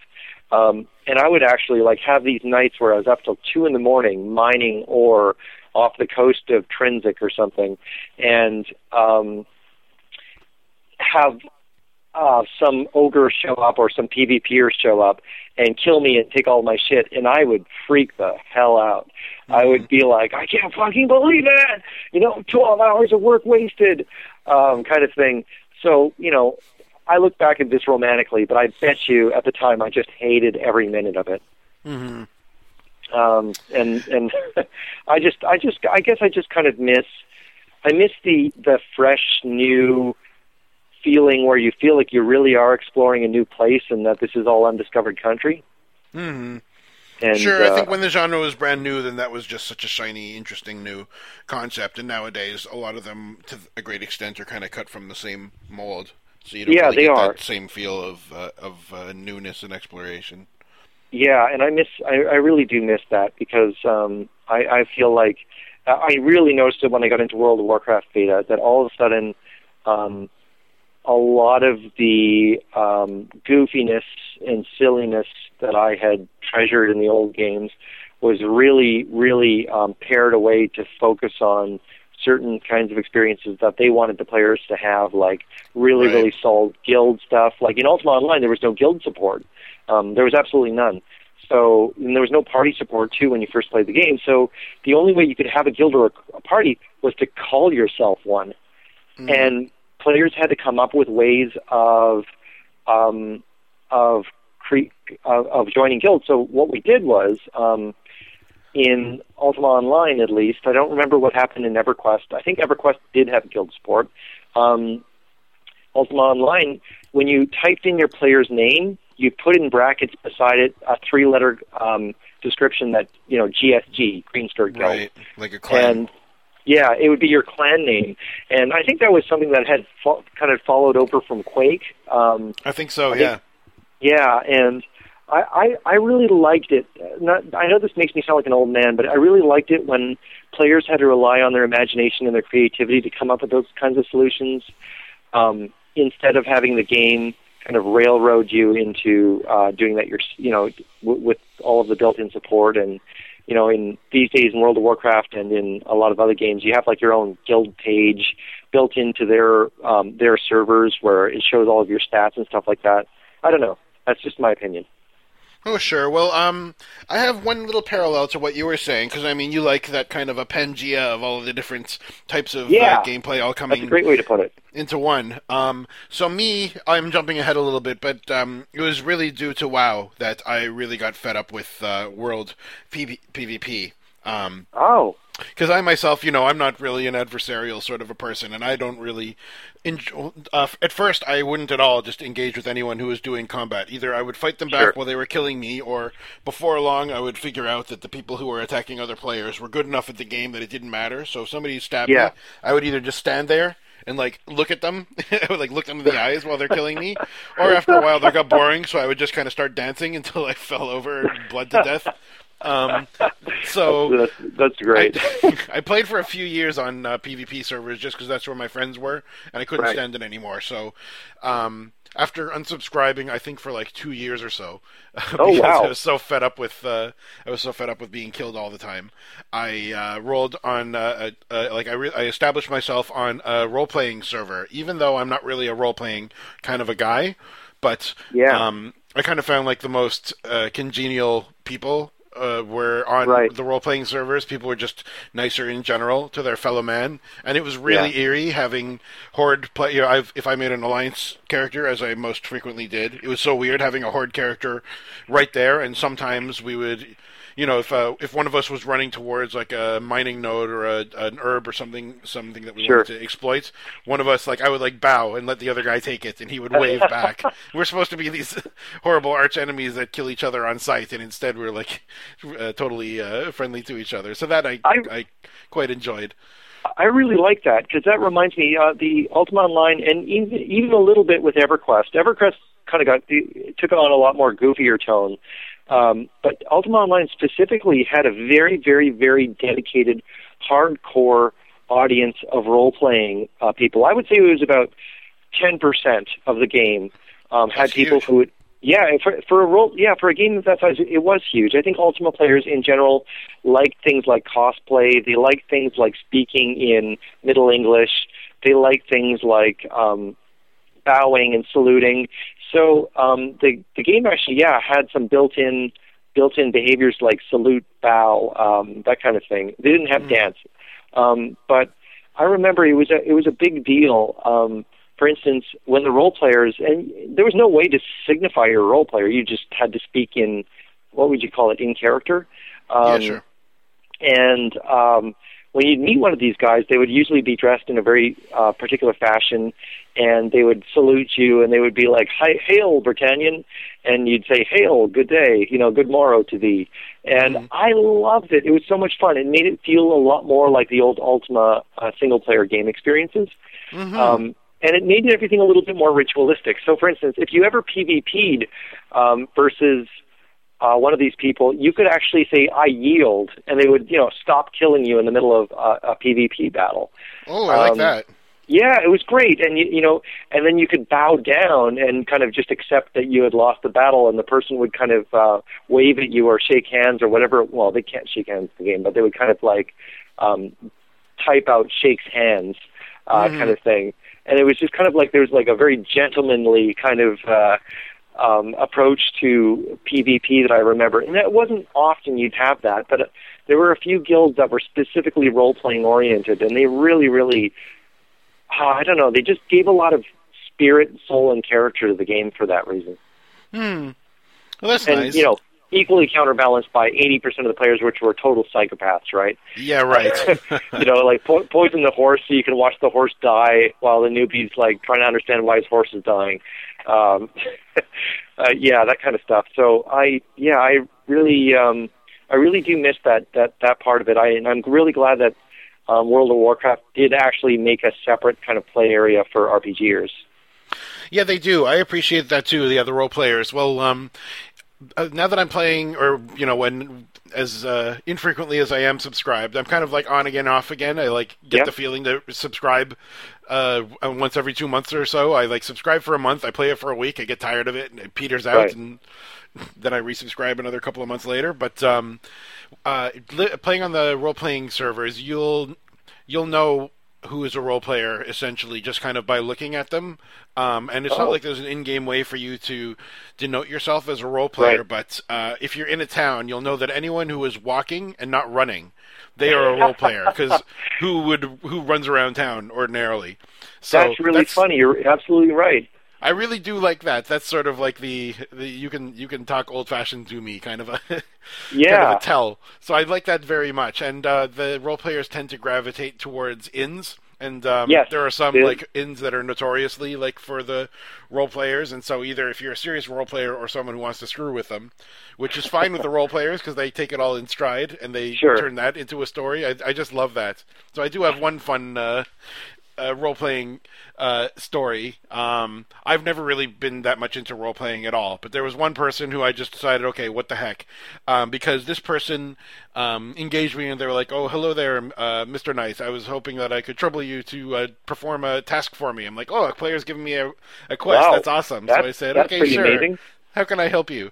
And so she said, uh, this guy said, "Oh, my uh, my daughters are getting married, um, uh, but uh, my uh, but my uh, seamstress uh, is nowhere to be found. If I give you these piles of cloth, can you fashion for me uh, some uh, wedding dresses so that they can have the happiest uh, Wow. the happiest day possible? So I uh, ended up uh, making three wedding dresses or something uh, of different styles, and said, "Here you go.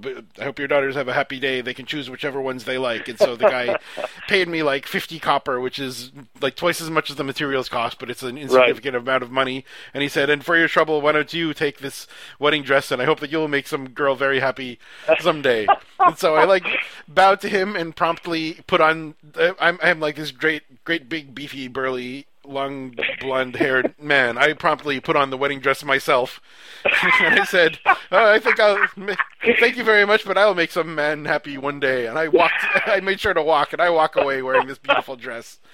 That was such a fun little thing. That was unforgettable. That must have been like four or five years ago now, but that was just Oh my a god, I love it. I can imagine this guy's eyes popping out of his head. It's like, well, I'm good sure. day to thee, madam slash sir. exactly.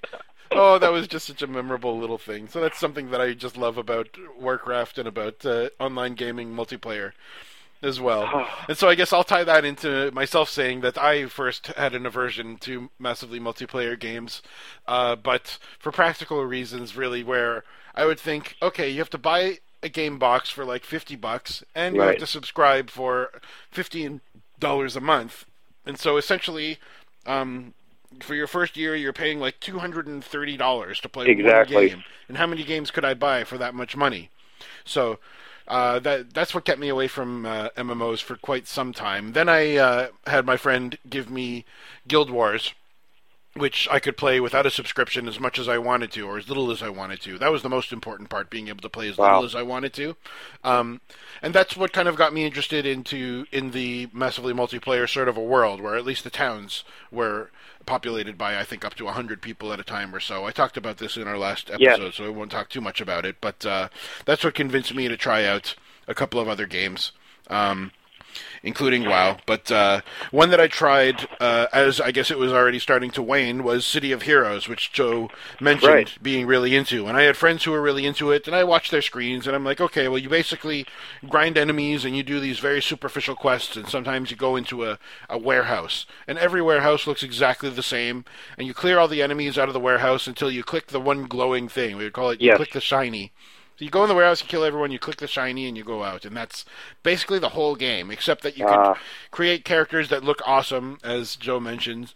And what I liked about that game, I did play it for a short while, was just the freedom of movement, where you could have like super speed or you could fly. That's something you couldn't do in the other MMOs, and it's like a modern day urban environment, so it's just Yeah. super rewarding to to navigate those sorts of uh, environments. Um, I do have City of Heroes in my notes, and I love my notes because I only have. I, I didn't play it for long, so my only two notes are sewers and Molly Ringwald, which I will I will describe now. So my character that I decided to make in City of Heroes was Molly Ringwald. I like fashioned this girl who looked just like Molly Ringwald, and I put dressed her in pink, and she wore these uh, pink leg warmers, and she shot. Beautiful. She could fly, and she shot lightning out of her wrists. So that, and she was this cute redheaded girl. So and she's was, able to put on lipstick using only her boobs. Oh man, I should have. I don't think I had lipstick on her That's, now a, that that's a real superhero uh, It is. trait. That was her superpower. That and the shooting lightning out of her wrists. So that made the game a whole lot more fun because people would wave at me and laugh at me and message me about that. So that that was a nice way to make friends. But um, City of Heroes was probably the first MMO that really, really gave me an MMO moment. Like, oh, I'm playing exactly. What I'm playing is exactly what I envisioned when I thought Oh. of MMOs. Um, and it was when my wife and I tried playing, my girlfriend at the time, uh, tried playing it. I don't know if it was a demo or if we just decided to subscribe one month. Um, the two of us were smashing around doing whatever, killing some enemies, and uh, two or three other people asked, "Oh, we're we're just gonna fly around in the sewers. Would you like to join us and kill a bunch of enemies?" So we're like, "Okay, sure, why not?" I don't know if we had grouped with anybody else at the time, so we grouped up with these uh, couple of other people. and We went into the sewers, and they were more powerful than us, and were killing faster than us. But just the pace of it, we were like just smash, smash, smash, like killing enemy after enemy, and then using our super movement powers to just proceed faster and faster and just the this feeling of progressing so quickly and uh, we're so much stronger as a group than we were when we were solo like that was That's the very cool. that was like the ultimate MMO feeling that I don't even know if I've captured again quite so much in any other game. But just finding a pickup Wow. group and playing together for a little while, and then one of them would drop off, but we would continue, and then we got bored of it, so we stopped after a while. But it was just that that short, brief moment that has always stuck with me as just the the quintessential MMO experience is what I got from City of Heroes. So I That's- enjoyed my brief stint with that. That's really nice. You know, that's something I, I, I was like waxing poetically about how amazing Diablo was for multiplayer. But you know, the one thing I really got out of MMOs was it got me used to this idea of meeting strangers and then actually going on adventures with them. Um, You know, that wasn't something I would ever do in Diablo. Like I always played with my own IRC chat people. Um, I never met strangers, never went out on adventures, and I really found with MMOs, not always, but sometimes um, you'd have these kind of great um, sometimes they would just be service jobs where you're just bashing monsters and healing each other and da da da da. But sometimes it was really fun. You'd kind of have these lulls in the quest where you'd have to go from place to place, and you could have enough time. I think it was Ultima Online. You could actually type while you were walking because the Mhm. um, mouse controlled the walking uh, the walking uh, controls. So okay.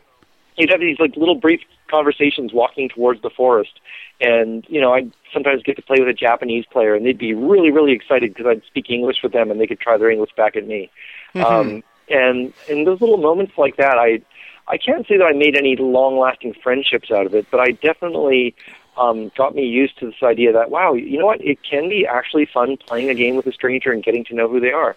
Mm-hmm. and that was That's right, that was and it's, it's sometimes a rare thing because sometimes people are undesirable or they they just act annoyingly or they're playing it for their own selfish gains at any cost, which it causes a great inconvenience to you. Like that's usually, I think, what happens when you encounter another person in an Yeah. MMO, just because of the way either either the way the rules are structured or because the rules aren't structured to facilitate cooperation. So it's Yeah, extra that's right. nice when you meet somebody nice. Well, I, I was just thinking of. Did you ever play Journey, um, the PS3 game? No, I did not. Oh, okay. Well. It's very simple idea. The, what they do is it's anonymous multiplayer. So you um, have, um, the, you know, the goal of the game for anybody who's never played Journey is to get from point A to point B, and you have to go through a lot of puzzles, a lot of different landscapes, and you're mostly just walking, running, and gliding and flying. But what they do is they randomly inject other players into your um, your um, follower NPC's body. Um, so you'll be running along, and all of a sudden you'll see your your friendly NPC friend pop up beside you, and you're like, "Oh, cool! I've got an NPC." So they follow you around. But the part that blew me away was about um, a couple of minutes into playing this, I'm like, "Oh, my NPC's being really weird." She's like running up this this tapestry and flying up in the air, and then emoting a bunch of like little little symbols above her head. That's strange. And it took me like two minutes to realize I'm like, "Oh my god, a human being's controlling that player. Like that's Mhm. that's actually a person. Holy shit!" Um, and it was really fun. So we started emoting at each other and jumping around because you can only emote one different one little symbol, I think. Um, and I actually found it really annoying. um, I I was just like I was the kind of player like, come on, let's just fucking get this over with. Like I want to keep moving. But the problem is, unless they follow you, you're kind of stuck in the area that you are. You both need to make it Ah. to the exit. And um, I actually found it really, really annoying. And I found it actually, it was supposed to facilitate more positive social relationships between the players. But I'm like, Mhm. I was I was unfortunately being the type like, oh, let's just get a move on. I want to finish this damn game. And the other person's like, no, no, no, I want to like jump around and emote each other and dance around and stuff. Um, so it kind of ended up be be kind of um, becoming the opposite of the experience that I think um, um, Jenova Chen intended, which is uh, too Mhm. bad. Too bad that jerks like me exist in that game. Yeah, well, I guess if they limit the ways that you can communicate with each other, that's kind of hard to tell what sort of a gamer you're playing with. Yeah, exactly. And, and unfortunately, I was like the yeah get just get the story over with kind of gamer. Yeah, well, it's uh, it's a valid type. There, are, there are like four archetypes of players. I can't remember what they are. There's like the Yes. explorers and the achievers, and uh, I don't know. There's four of them, and so yeah, based on that, I think his name is Justin Chan. I can't remember his uh, typology. He's an academic. And, uh, Okay. I thought that was I thought it was pretty accurate uh, way of describing it. It was. I thought so too. So I just realized I didn't thank you, Joe, for for bringing all of this up. That's awesome. Yeah, thank you very much, Joe. Thanks for your call. Shall we? Oh gosh, look at the time. Shall we proceed to the next uh, voicemail? Please, do we have more? We have two more. Can you believe oh it? my God, I I'm so happy. This is we'll, we'll call this the catching up with old friends episode. Okay, let's call it that. So uh, let's catch up with our old friend Troels, who has a story about Commodore 64 for us. I can't wait to hear Yes. this. Hey, Squares. Um, it's me, the Space Quest historian dude. Um, I was just listening to uh, uh, your show, your last episode, on my way home from work, and uh, I was listening to Chris's uh, heartbreaking story about frying his computer with uh, his new AdLib sound card, and uh, it just brought, brought a uh, you know a flood of memories back from uh, from my early computing days, um, uh, pre PC actually. So I figured I'd just, you know, quickly share a, a little story of my own of uh, completely fucking up uh, precious pieces of hardware. Um, back when I was a very, very young little kid from Denmark, um, my my dad got this uh, Commodore 64. I think I've told this on uh, when when I was on your show. Uh, he got the Commodore 64 uh, around uh, mid to late uh, 80s. And at some point, he realized that I was completely monopolizing this machine. You know, I'd, I'd have uh, the few friends I had at school, I'd have them over and, uh, you know, play track and field and winter games and whatever. Um, and uh, he didn't actually get to play with it that much. So when the opportunity arose for me to actually get my own Commodore 64, uh, I was, you know, completely over the moon, and so was he, because that meant he could actually start fucking with this machine on his own, uh, the one he, that he'd actually paid for, and. Uh, I, I'm not sure how this went down because uh, my dad uh, pretty much took care of all the details, but it transpired that I got my very own C64 with two joysticks, and uh, I think even a, a you know a box of pirated games came along with it. And uh, you know I took it up to my room, and I was completely over the moon excited. And I, pl- I plugged this thing in as I've you know done many many times, and. Um, I don't know how familiar you guys are with uh, the Commodore 64 hardware, but uh, you know the uh, oh, it, it came with a disk drive. This this bit is very important too. Didn't come with a tape deck; it came with a disk drive. Now with Commodore 64 hardware, there's the uh, you know the power supply, and then there's the disk drive, and they both fit into.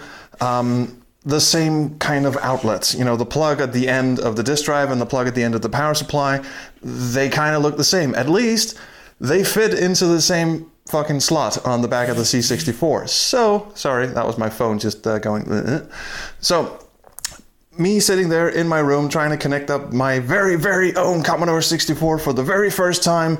I put these things in and I turn it on and it just goes bzzz, and it shuts down. And I go, what the fuck did I, what, did, did we just get a broken C64? What the hell just happened?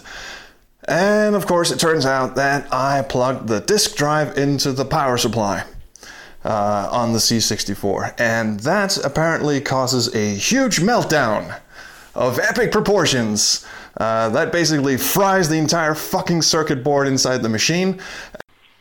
Oh, well, his voicemail just cuts off there. Oh no! Oh, I suppose we got the gist of it. Oh man. yeah. Hey, listeners. I don't know what happened to Troels's voicemail while we were recording. It cut off prematurely, but uh, now that I check it in post production, the file seems totally fine. So I'll play the end of it here, and uh, then we'll return to a very astonished Chris and Brian wondering what happened to the rest of it. And I was just sitting there, mouth agape, and like uh, Chris said, you know, your heart sinks, you shrink, your balls jump into your. Well, my balls hadn't dropped yet at that point, but anyway, if I had balls, I, they would have just completely retracted into my body, and I was just sitting there looking at the television screen because you, you had to hook that thing up to a television, just looking at it, going, "Why isn't this thing working? What have I done? My God!" And uh, I had to sheepishly walk down the stairs to where my dad was sitting, and he was just going, "So, how's your machine?" And I go, "I fucking broke it."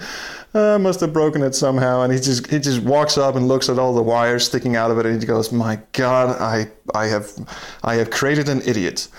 Uh, so, uh, so I had uh, my very own precious C64 for, uh, I just suppose, a total of 30 minutes.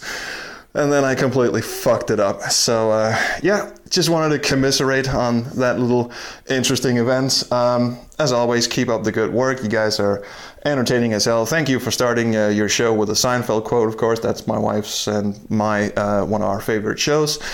And uh, thank you, Brian, for doing the uh, theme song for my uh, Adventure Jam uh, game. that thing was really interesting uh, and really rocking. I've, I've got nothing but uh, positive reactions for that uh, soundtrack. So, yeah, keep up the good work. Stay slinky, stay cool, and I'll talk to you later. That That is I, so painful. I, as soon as you said Commodore 1541 disk drive and power supply, I thought, oh, God, I see where this is going. Oh. Yeah, didn't it have like a kind of an NES sort of a looking like seven or eight pin uh, plug? It did. It had a round. Uh, I think it's called a an eight pin DIN. It's a round plug that uh, looks like you plug a cassette tape into or something. Um, it's it's that's awful. I just totally remember now. Um, the Commodore 64 was really weird. It had this massive power brick um, for the Commodore 64, but the the gross thing is, it, depending on the type of disk drive Troels got, Troels you got. Um, I assume it's a 1541. It actually had the power supply inside of the disk drive. Um, so I don't know. Did you ever have a Commodore 64? I can't remember if I've asked this before. No, I didn't, but I had close friends who owned oh, okay. them, so I've got a lot of playtime on them, but never setting the one up. Oh, the 1541 disk drive weighs about 25 pounds, just the disk drive alone, and it's the size of, I don't know, uh, an AT class computer cut down to about six inches tall. So okay, it, it yeah, it's like a little mini computer, and the developer of it says, "Yep, there's a whole computer system inside the disk drive, including the power supply and the actual drive itself." So wow. yeah, yeah, and it weighs about ten times more than the Commodore 64 itself. Man. Oh, Troels! That's so sad. I wish I, I need I need some closure on this. I need to know what happened. Did your dad get you a new Commodore 64, or were you totally fucked after that? Um, I need to know.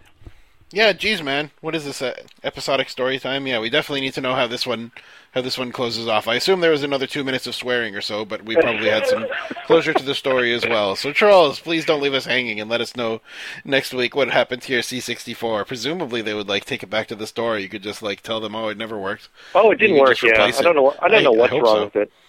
Because these were just like cheap off the shelf computers, weren't they? The C64 they, they were. like a, yeah. I ended up learning quite a bit about them. They they had a little cheap Z80 uh, Zilog Z80 processor, so um, I believe that would be the same. Pro- oh, am I going to get this wrong? I'm I'm 90% sure it's the same processor that's used in the Game Boy and the uh, Texas TI-85 calculator.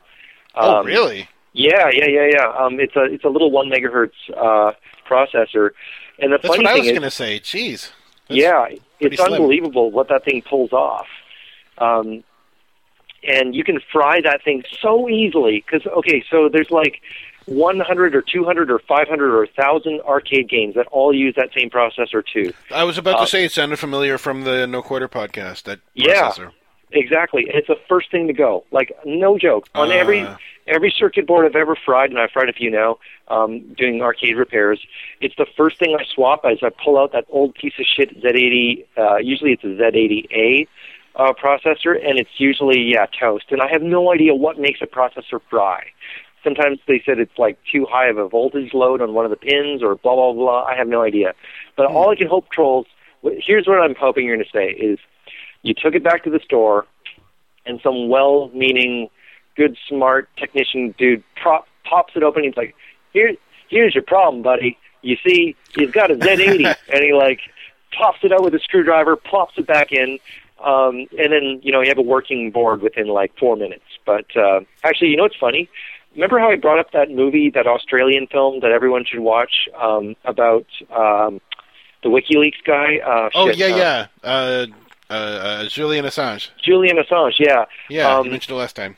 Yeah, the the movie actually has a scene of him prying out the Z80 and replacing it. huh. So Troels, yeah, look up that movie. I can't remember what the title of it was um, right now, but it's a it's a uh, film Australia or film Melbourne movie about Julian Assange's early years.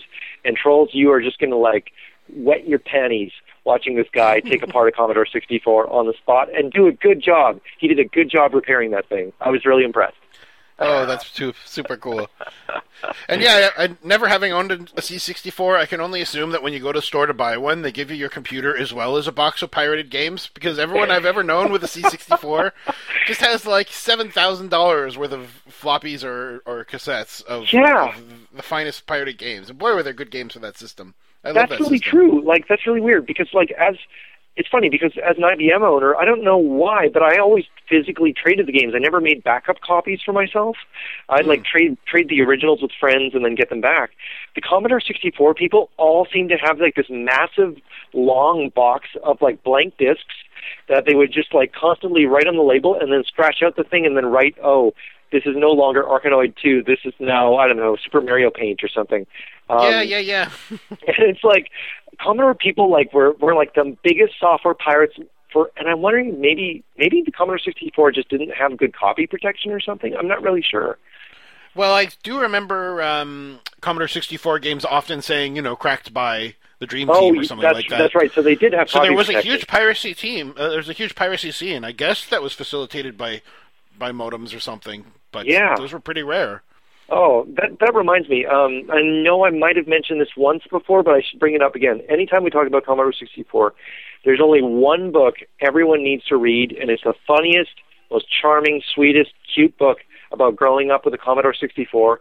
It's by Rob O'Hara, and it's called uh, Commodore. Um, and oh man, he has like the best piracy stories about the Commodork 64 on Earth, and they just kill me every single time. Okay, I totally have to read that. I did include a link to this on Amazon in the show notes a few Yes. uh, a month ago or so. Yeah, that's right. And oh, I, I highly, highly, highly recommend it. It's worth it's worth even having a physical copy of because I've read it. I don't know seven or eight times in the last ten years, and every time I just like kill myself laughing at some of his stories. They, I keep trying really, to emulate this thing, and I haven't really had a lot of luck emulating it. Um, the so in- C64.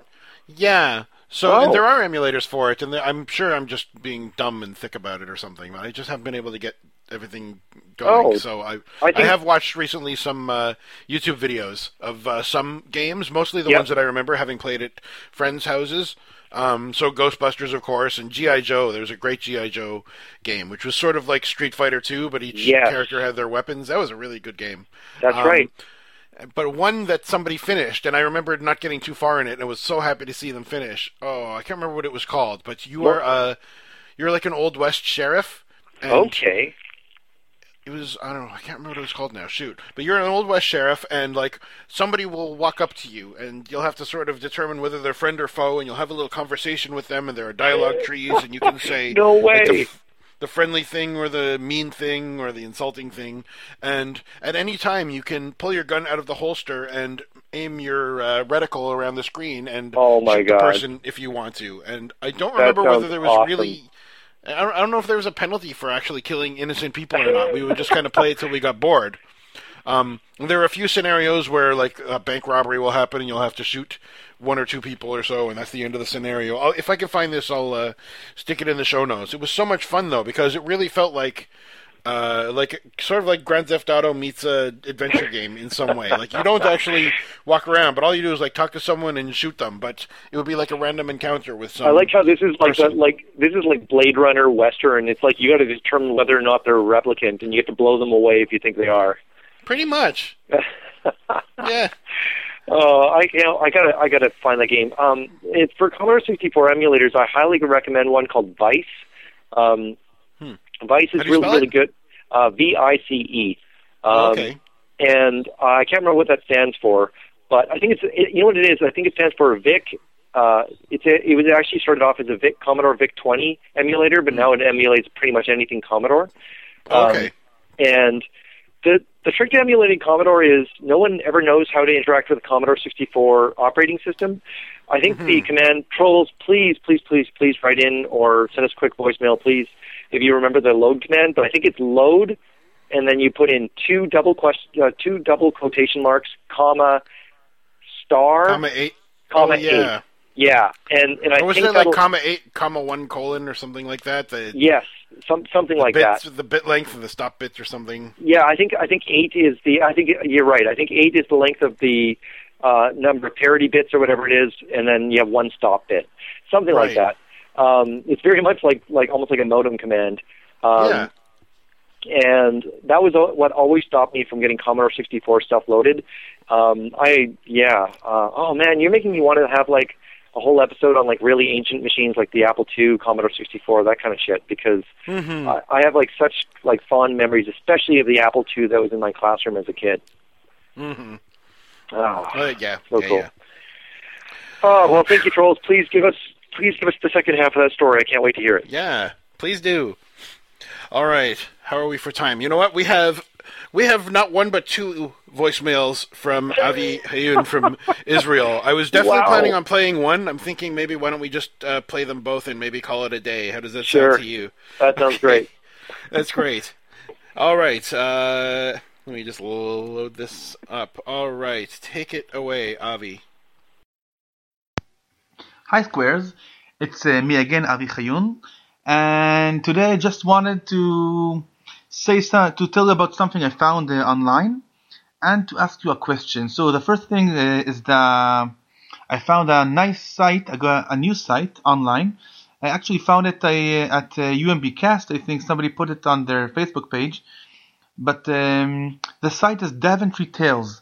It's something new. It just has a countdown clock, which is set for to, to expire in six days, eight hours, seven minutes, and five seconds from this from now. And I'm not sure, but it, it writes there that it's a King Quest prequel, so I'm expecting uh, something new, maybe uh, a new uh, a new game. And it says that it's a it's a free game, a free King Quest prequel, which sounds great from my uh, point of view. so I'm really expecting it. Um, actually, till till you're here, my my if you if you play my voice on uh, Sunday or Monday, till people will hear it, it will be only one or days, uh, one or two days before uh, before the countdown hits uh, zero, and uh, we will see the new site with the with the actual game. So I think it's uh, it's a good piece of news. Although although I'll take it with a grain of salt, as you know that I have some. Uh, um, criticism about uh, Sierra Games, but uh, this is a, probably a fan remake or not not a remake, an actual game. We'll see, we'll see. So I'm expecting to see it, and maybe uh, next week I'll uh, you know even uh, uh, tell you about what I found find there. Uh, that's a piece of news I found, which is uh, I'm really excited excited about. The second thing is actually a question I wanted to ask you. You know, every every each week you you tell about the games you played um, the previous week, and I'm so envious. I, I'm talking about good envy because how you know we are from the DOS era. Your listeners probably and uh, and you yourself. So which means we aren't uh, we aren't young people. Which means that we have jobs. Some of us are married, maybe kids. How can you find time to uh, play the, those games? That's my question, uh, and I'll be really happy to hear you about to hear you talking about it. Uh, just you know how you pre- prioritize your time and everything. So thank you. Keep it up. I love your show, Avi. Thanks a lot, Avi, Avi. for calling in. I've uh, I've got an answer for you, Avi. Uh, very simple one. Uh, marriage, work, kids. These are the three demons you need to slay in order to be able to play games. That's right. I um I I, I um, honestly have the same um problem to be honest. I um I don't have a lot of play time to play games and um and I've got a very very busy work life and a very busy relationship and busy life and like all of us do. Um and so what I do is I squeeze in very intense moments of games and I've for me um it's like this 1 hour before bed usually um or 1 hour in bed where I can finally just, you know, do you know just just play something really really quick and have a really really good time and then put it away. And I might not be able to get back at it for a few more days but what I've really learned to enjoy as like when I was back as 14 15 years old I would just grind through a game and I could get through it in a week. Um now what I've really learned is the pleasures of playing games very slowly um you know it took me 5 months to finish Quest for Glory 1 VGA um, took me four months or so for Ultima 7, which I actually consider to be quite a feat because that's a pretty long game. Um, yeah, I don't know. What about you? When when do you manage to uh, squeeze in time? Because you're even busier than me. Oh, I don't know. I manage. um, well, so I'm I'm married, no kids, and um, I'm so unbelievably lucky. I mean, first of all, to be uh, married to the best friend I ever had, but also, of course, that uh, my wife is just as much of a gamer as I am, and pretty much. uh, Well, I wouldn't say she always has been. She, her, I think, her first machine was a uh, Pentium One. These are the Okay. intimate details that you have to uh, That establish. you got to work that out other. early in the relationship. I know that was very important. So I mean, in our early days of dating, I would bring my computer over to her house, and we would play multiplayer games with each other. Oh man! And then bring it back home again. It was it was uh, arduous and heavy, but it was And you well guys moved in together when you both had the same computers on the on the same desk. Well, and now that we're married, we still have our computers side by side on the same desk.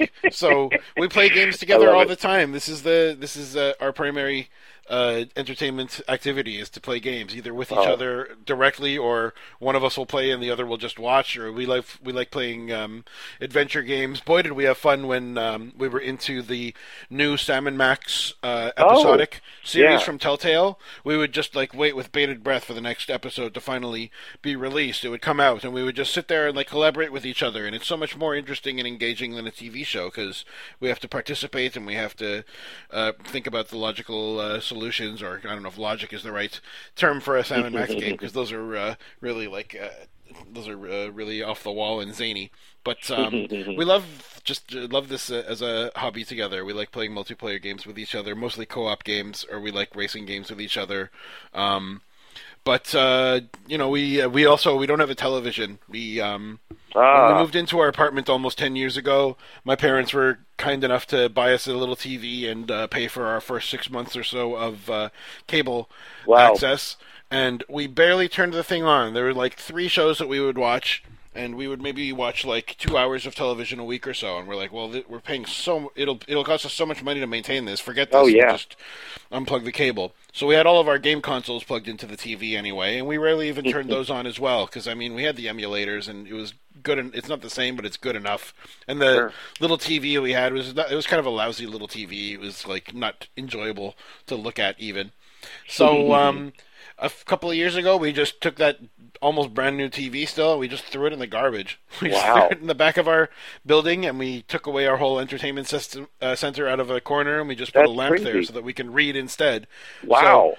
It's very liberating, I think, living without television. I see just very little value in owning it, and when when we have kids, hopefully in a, a year or two, perhaps, um, we want to bring them up in a house that doesn't have a television, also, and we'd love to participate in interactive entertainment with them, but also just the quiet things like sitting on the couch and reading for a while or reading That's to each really other. nice.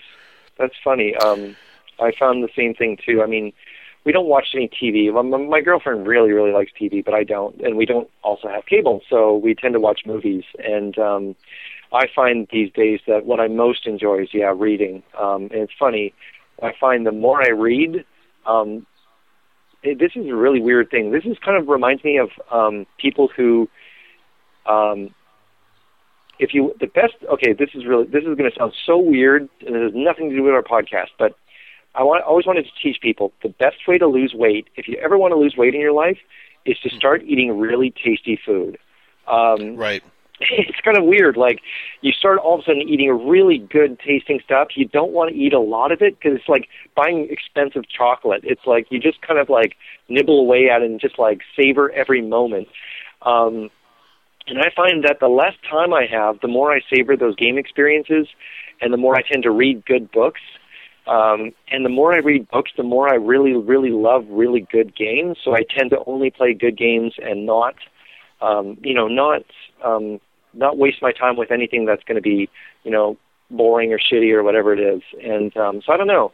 I um, I definitely have different time constraints than you, uh, you guys all. But um, most of my because most of my days spent outside working outdoors. So uh, when I get in, um, I'm ready to either sleep or eat or both. And um, finding that one hour a day or even 20 minutes a day to play even a little something is something I just I just love when I finally get the chance to do it. Oh yeah. Yeah, me. I'm sure I spend three or four hours a day playing games. Wow, that's reading, really good. That's great. which is a lot. It's a lot. amazing. I, I love doing that. So what the heck? I'm a grown up, so it's time for me to do the childish things, right? That's our prerogative. Oh, Awesome. and um, I, by the way, I've looked up this uh, Daventry Tales, and I can't Oh. really make heads or tails of it just peeking at it, but it looks like it's a fan-made interactive story, which is a prequel to King's Quest, Oh. something like that. Pretty interesting. Is so, it? Um, th- are there any screenshots available yet? No, not really. It's just a whole bunch of text, which kind of makes me think that maybe it's either Ah. a text adventure or an interactive novel or something Oh, that's kind like of that. I guess kind of neat. So we'll take a look at it. I'll put it in the show notes anyway, because there's no counter. I guess uh, in our in our week away from podcasting, it's been released, I suppose. Yeah, revealed. I'm very curious. Um, I thanks so much for letting us know, Avi. I I can't wait to find out more about this. I'm Yeah. you know as much shit as I talk about Sierra games and everyone talks about Sierra games, I actually really love Sierra games and I even really love the King's Quest series.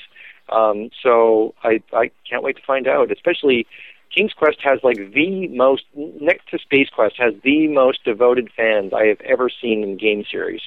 Um, it seems like they they just like are able to release King's Quest remake after remake after remake, uh, and still pump Mm-hmm. those out. Right, right. I guess the culmination of that is the Himalaya people. Exactly. Yeah. Spent so many years doing that so- so meticulously. That's just very impressive for a fan project. Unbelievably impressive. Yeah, and I always hate calling them fan projects because they're like they're you know they're they're all, I don't know what to call it. They're they're studios of their own. They just happen to work on other people's IPs. Um, they're they're Well, and they did it for free too, and it was Yeah. not licensed either, right? So I guess that's a fan project. Exactly. Yeah, it just feels like it's such a cheap cheapening of of all of the effort they put into it because those game those remakes are incredible. It's true. They're better than than probably most uh, commercial adventure Yeah, games, just in their production. It's very impressive. Yeah.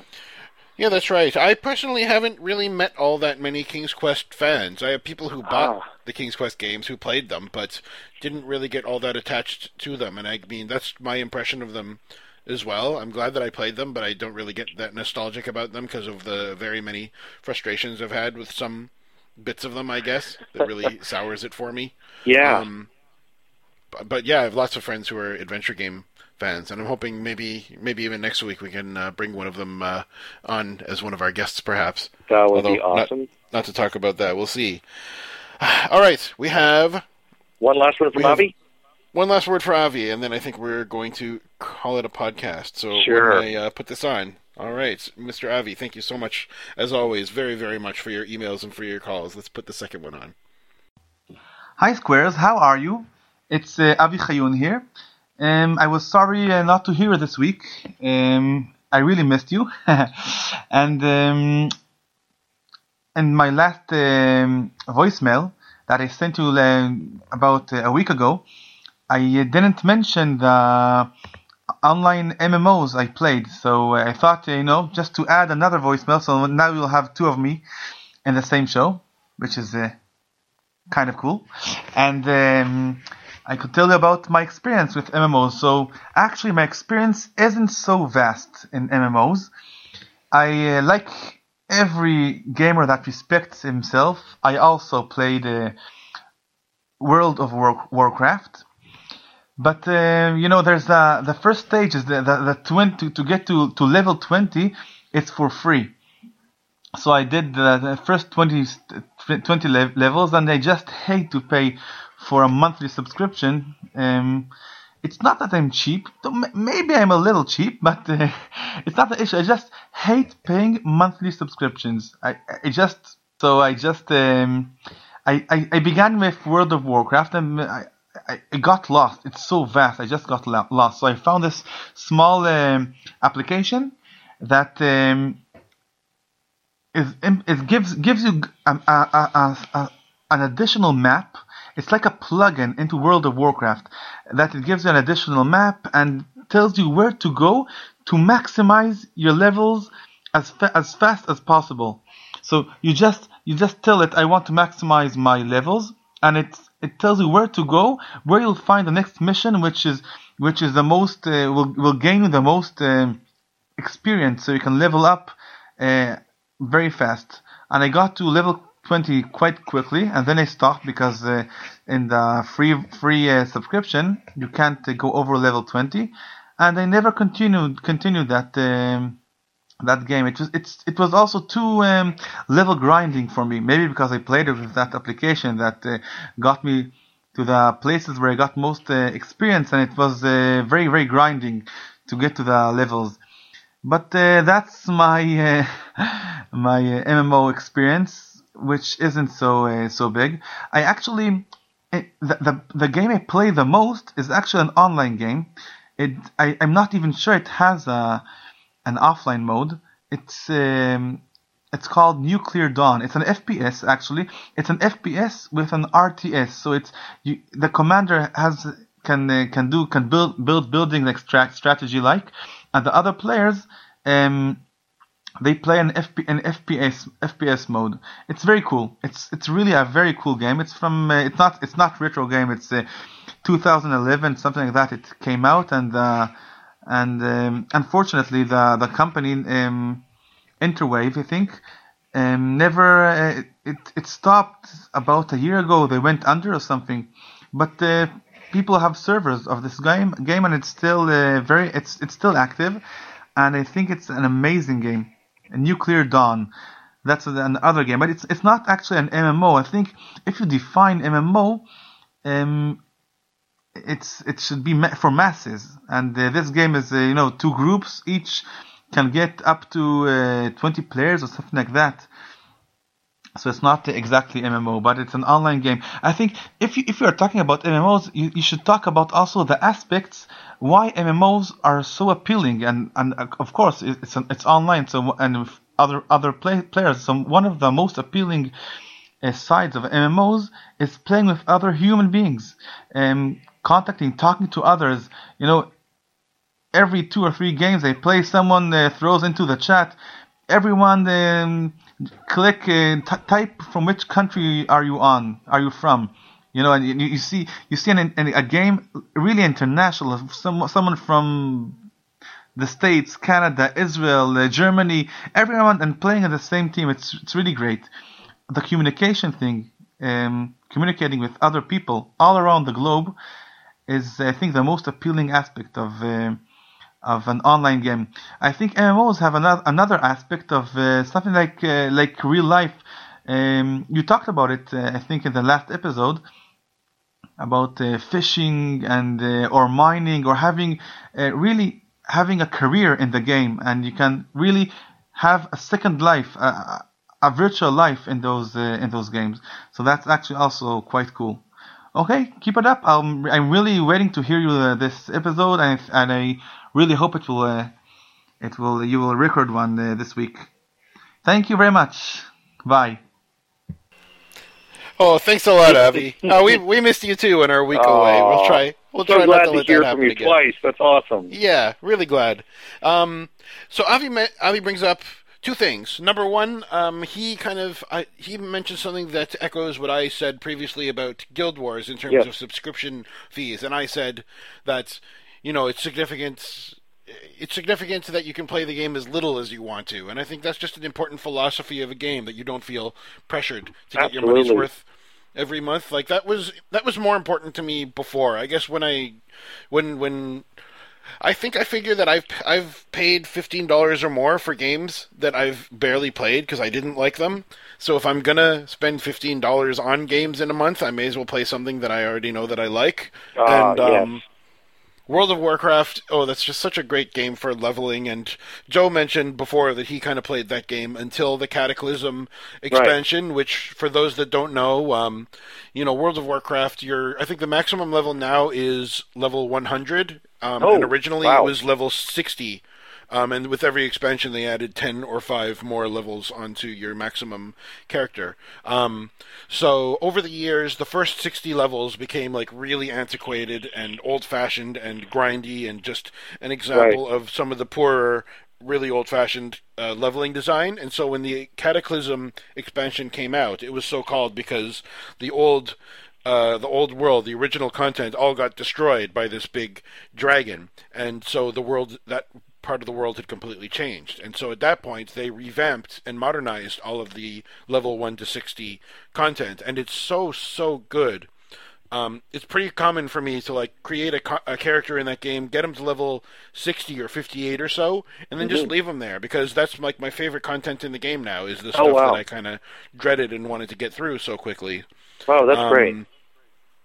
Yeah, so I don't know. For those for those that can spare the fifteen dollars a month, or if you were thinking about playing something for that much money, you really can't go wrong playing World of Warcraft and just uh, like like you say, taking your time Yeah. seeing the sights and like don't worry about the levels. It's they the level the level stuff is always front and center, and they're always trying to incentivize you to get better and get stronger and get faster or whatever. But just like stop and smell the roses. Like a great example of this was uh, a photo gallery that my wife found and showed me, and I thought was hilarious. And this photo gallery was called "The Ceilings of WoW." And this is a photo gallery of someone who just kind of took the time to go into a building and look up at the ceiling. Oh, and there wow. was so much like there were stained glass things and like this really ornate woodwork and stuff like that. Things that most people, you know, one of the biggest problems in uh, 3D game design is getting players to look up. Yes. And so the fact that they just took so much time that they have people like imagine like someone's full time job is to make ceilings of buildings that like less than one percent of people will ever see, but they really poured their heart into just the mastery of this craft, and so it's that's just one example of infinite examples of like the time that you can spend just appreciating the environment and the sights. It's You the know- same way that I play uh, Grand Theft Auto. That reminds me of one thing that WoW does um, that very few other games did really well. WoW makes really good use of verticality in its level design. Um, most towns, places, you can just find a way to go up somehow. Um, whether it's running around circular staircases um, or you know jumping your way up onto places that you shouldn't normally be able to get up to, but they've somehow set it up so it's possible um, or even getting up on uh, little taxis and flying from place to place. The game feels really tall, um, Mm-hmm. and it makes Azeroth kind of just magical. It makes it feel very kind of epic and, and, and amazing. And it's not Ultima Online. Unfortunately, is a very flat game. You know, it's isometric, so you're never really seeing any um, uh, verticality. EverQuest, in my opinion, same thing. Very very flat game.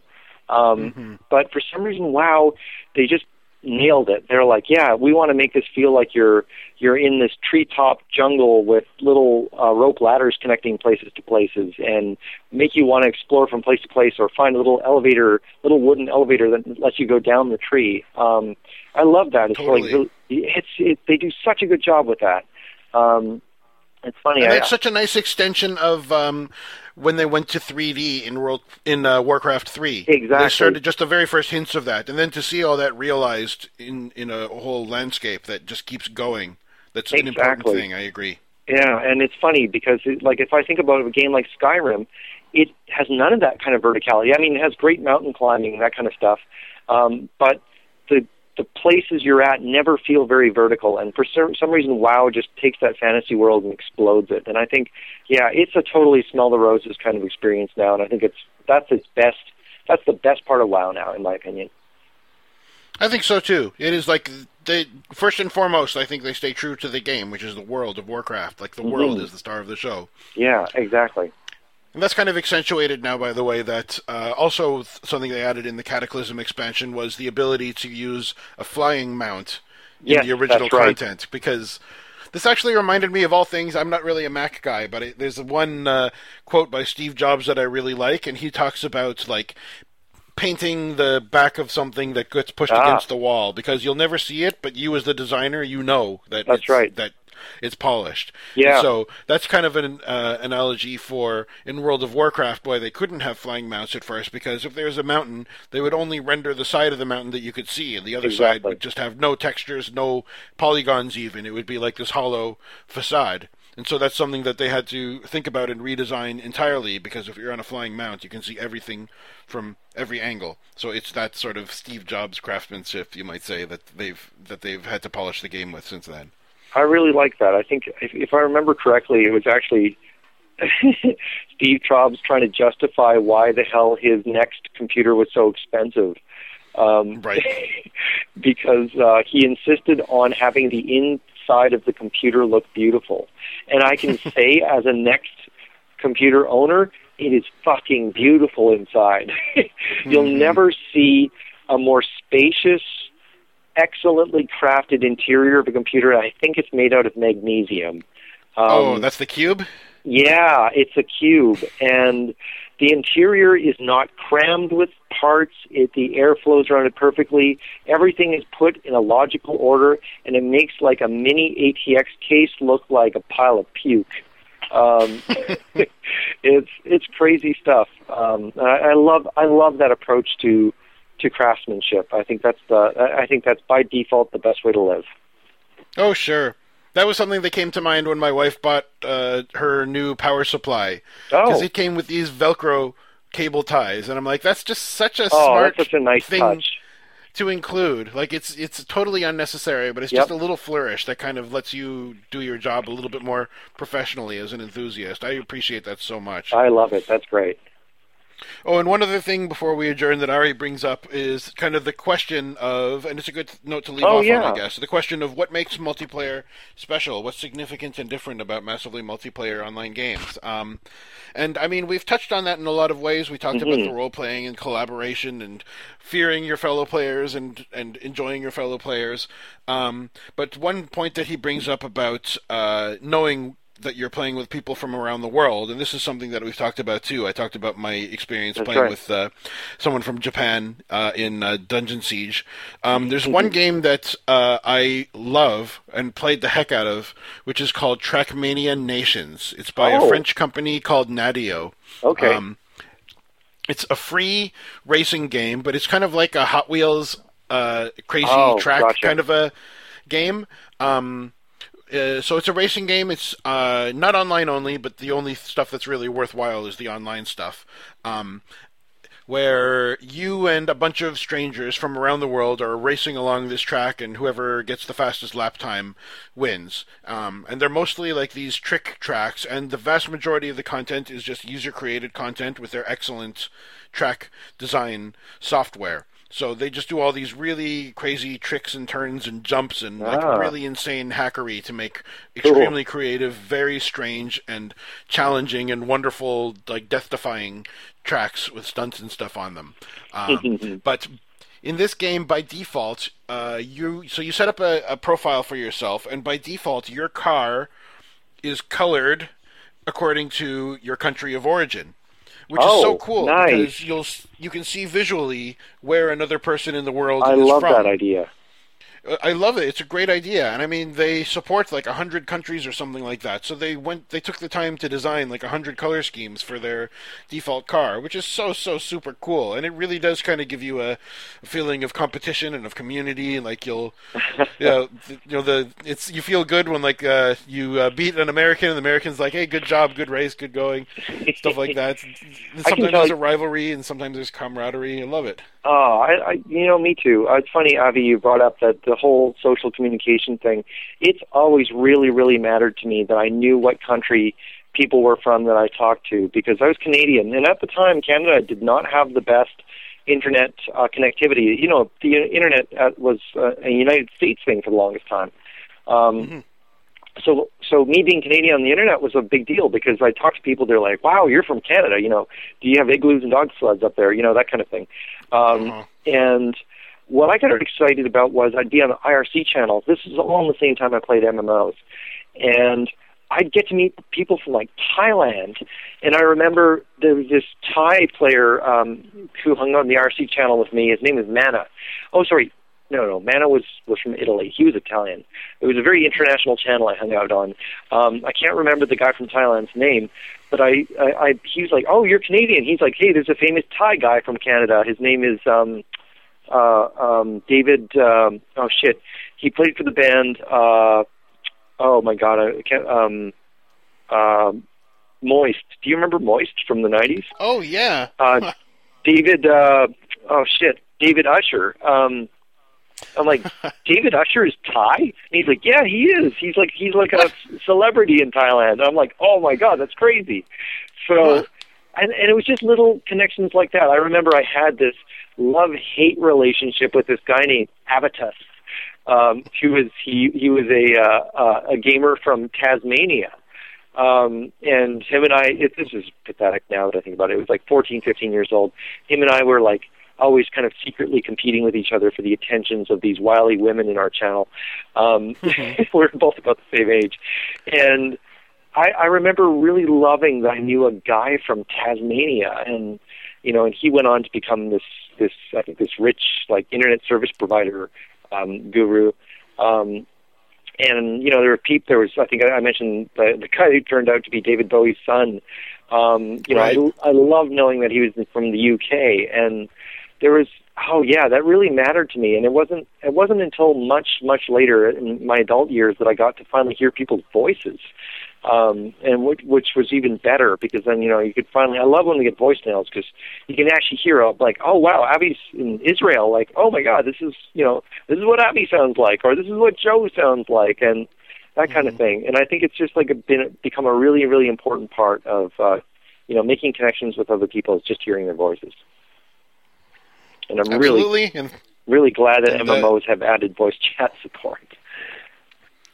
Oh yeah. Oh, that reminds me. I need to try the new EverQuest game called EverQuest Next when that comes out because they're Oh. going to work some. That's They, they're working That's coming out. on this technology. Yeah, they're doing this technology that uses webcams and microphones. you're kidding. Um, the micro with the microphone, when you do voice chat, it'll lip sync your character's lips to what you're saying. And what's more, with your webcam, uh, similar to uh, the No Track IR software Yep. that uh, Joe and I have both mentioned, it detects like your the position of your eyes and Oh, your man. chin and your mouth, and so it will actually do facial expressions that you are emoting into your webcam. It'll put that onto your character. It's so I've seen tech demos. It's so so awesome to see. Oh, it really breathes life into it. What a great idea! And that's just fun, right? Like that, like that just Super fun. automatically makes the game fun. That's so cool. I know. It's like MMO Teddy Ruxpin, sort of. Super cool. Uh, for anybody who's denied the use of a Teddy Ruxpin in their childhood, I I feel sad for you.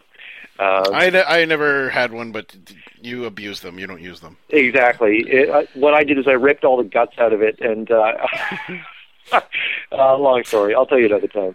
Um, My Malibu spa- Stacy sounds funny. My spider sense is tingling. my spider sense of feeling. oh man! All right. Well, what a great uh, what a great way to catch up with our our, our wonderful, love, lovely friends.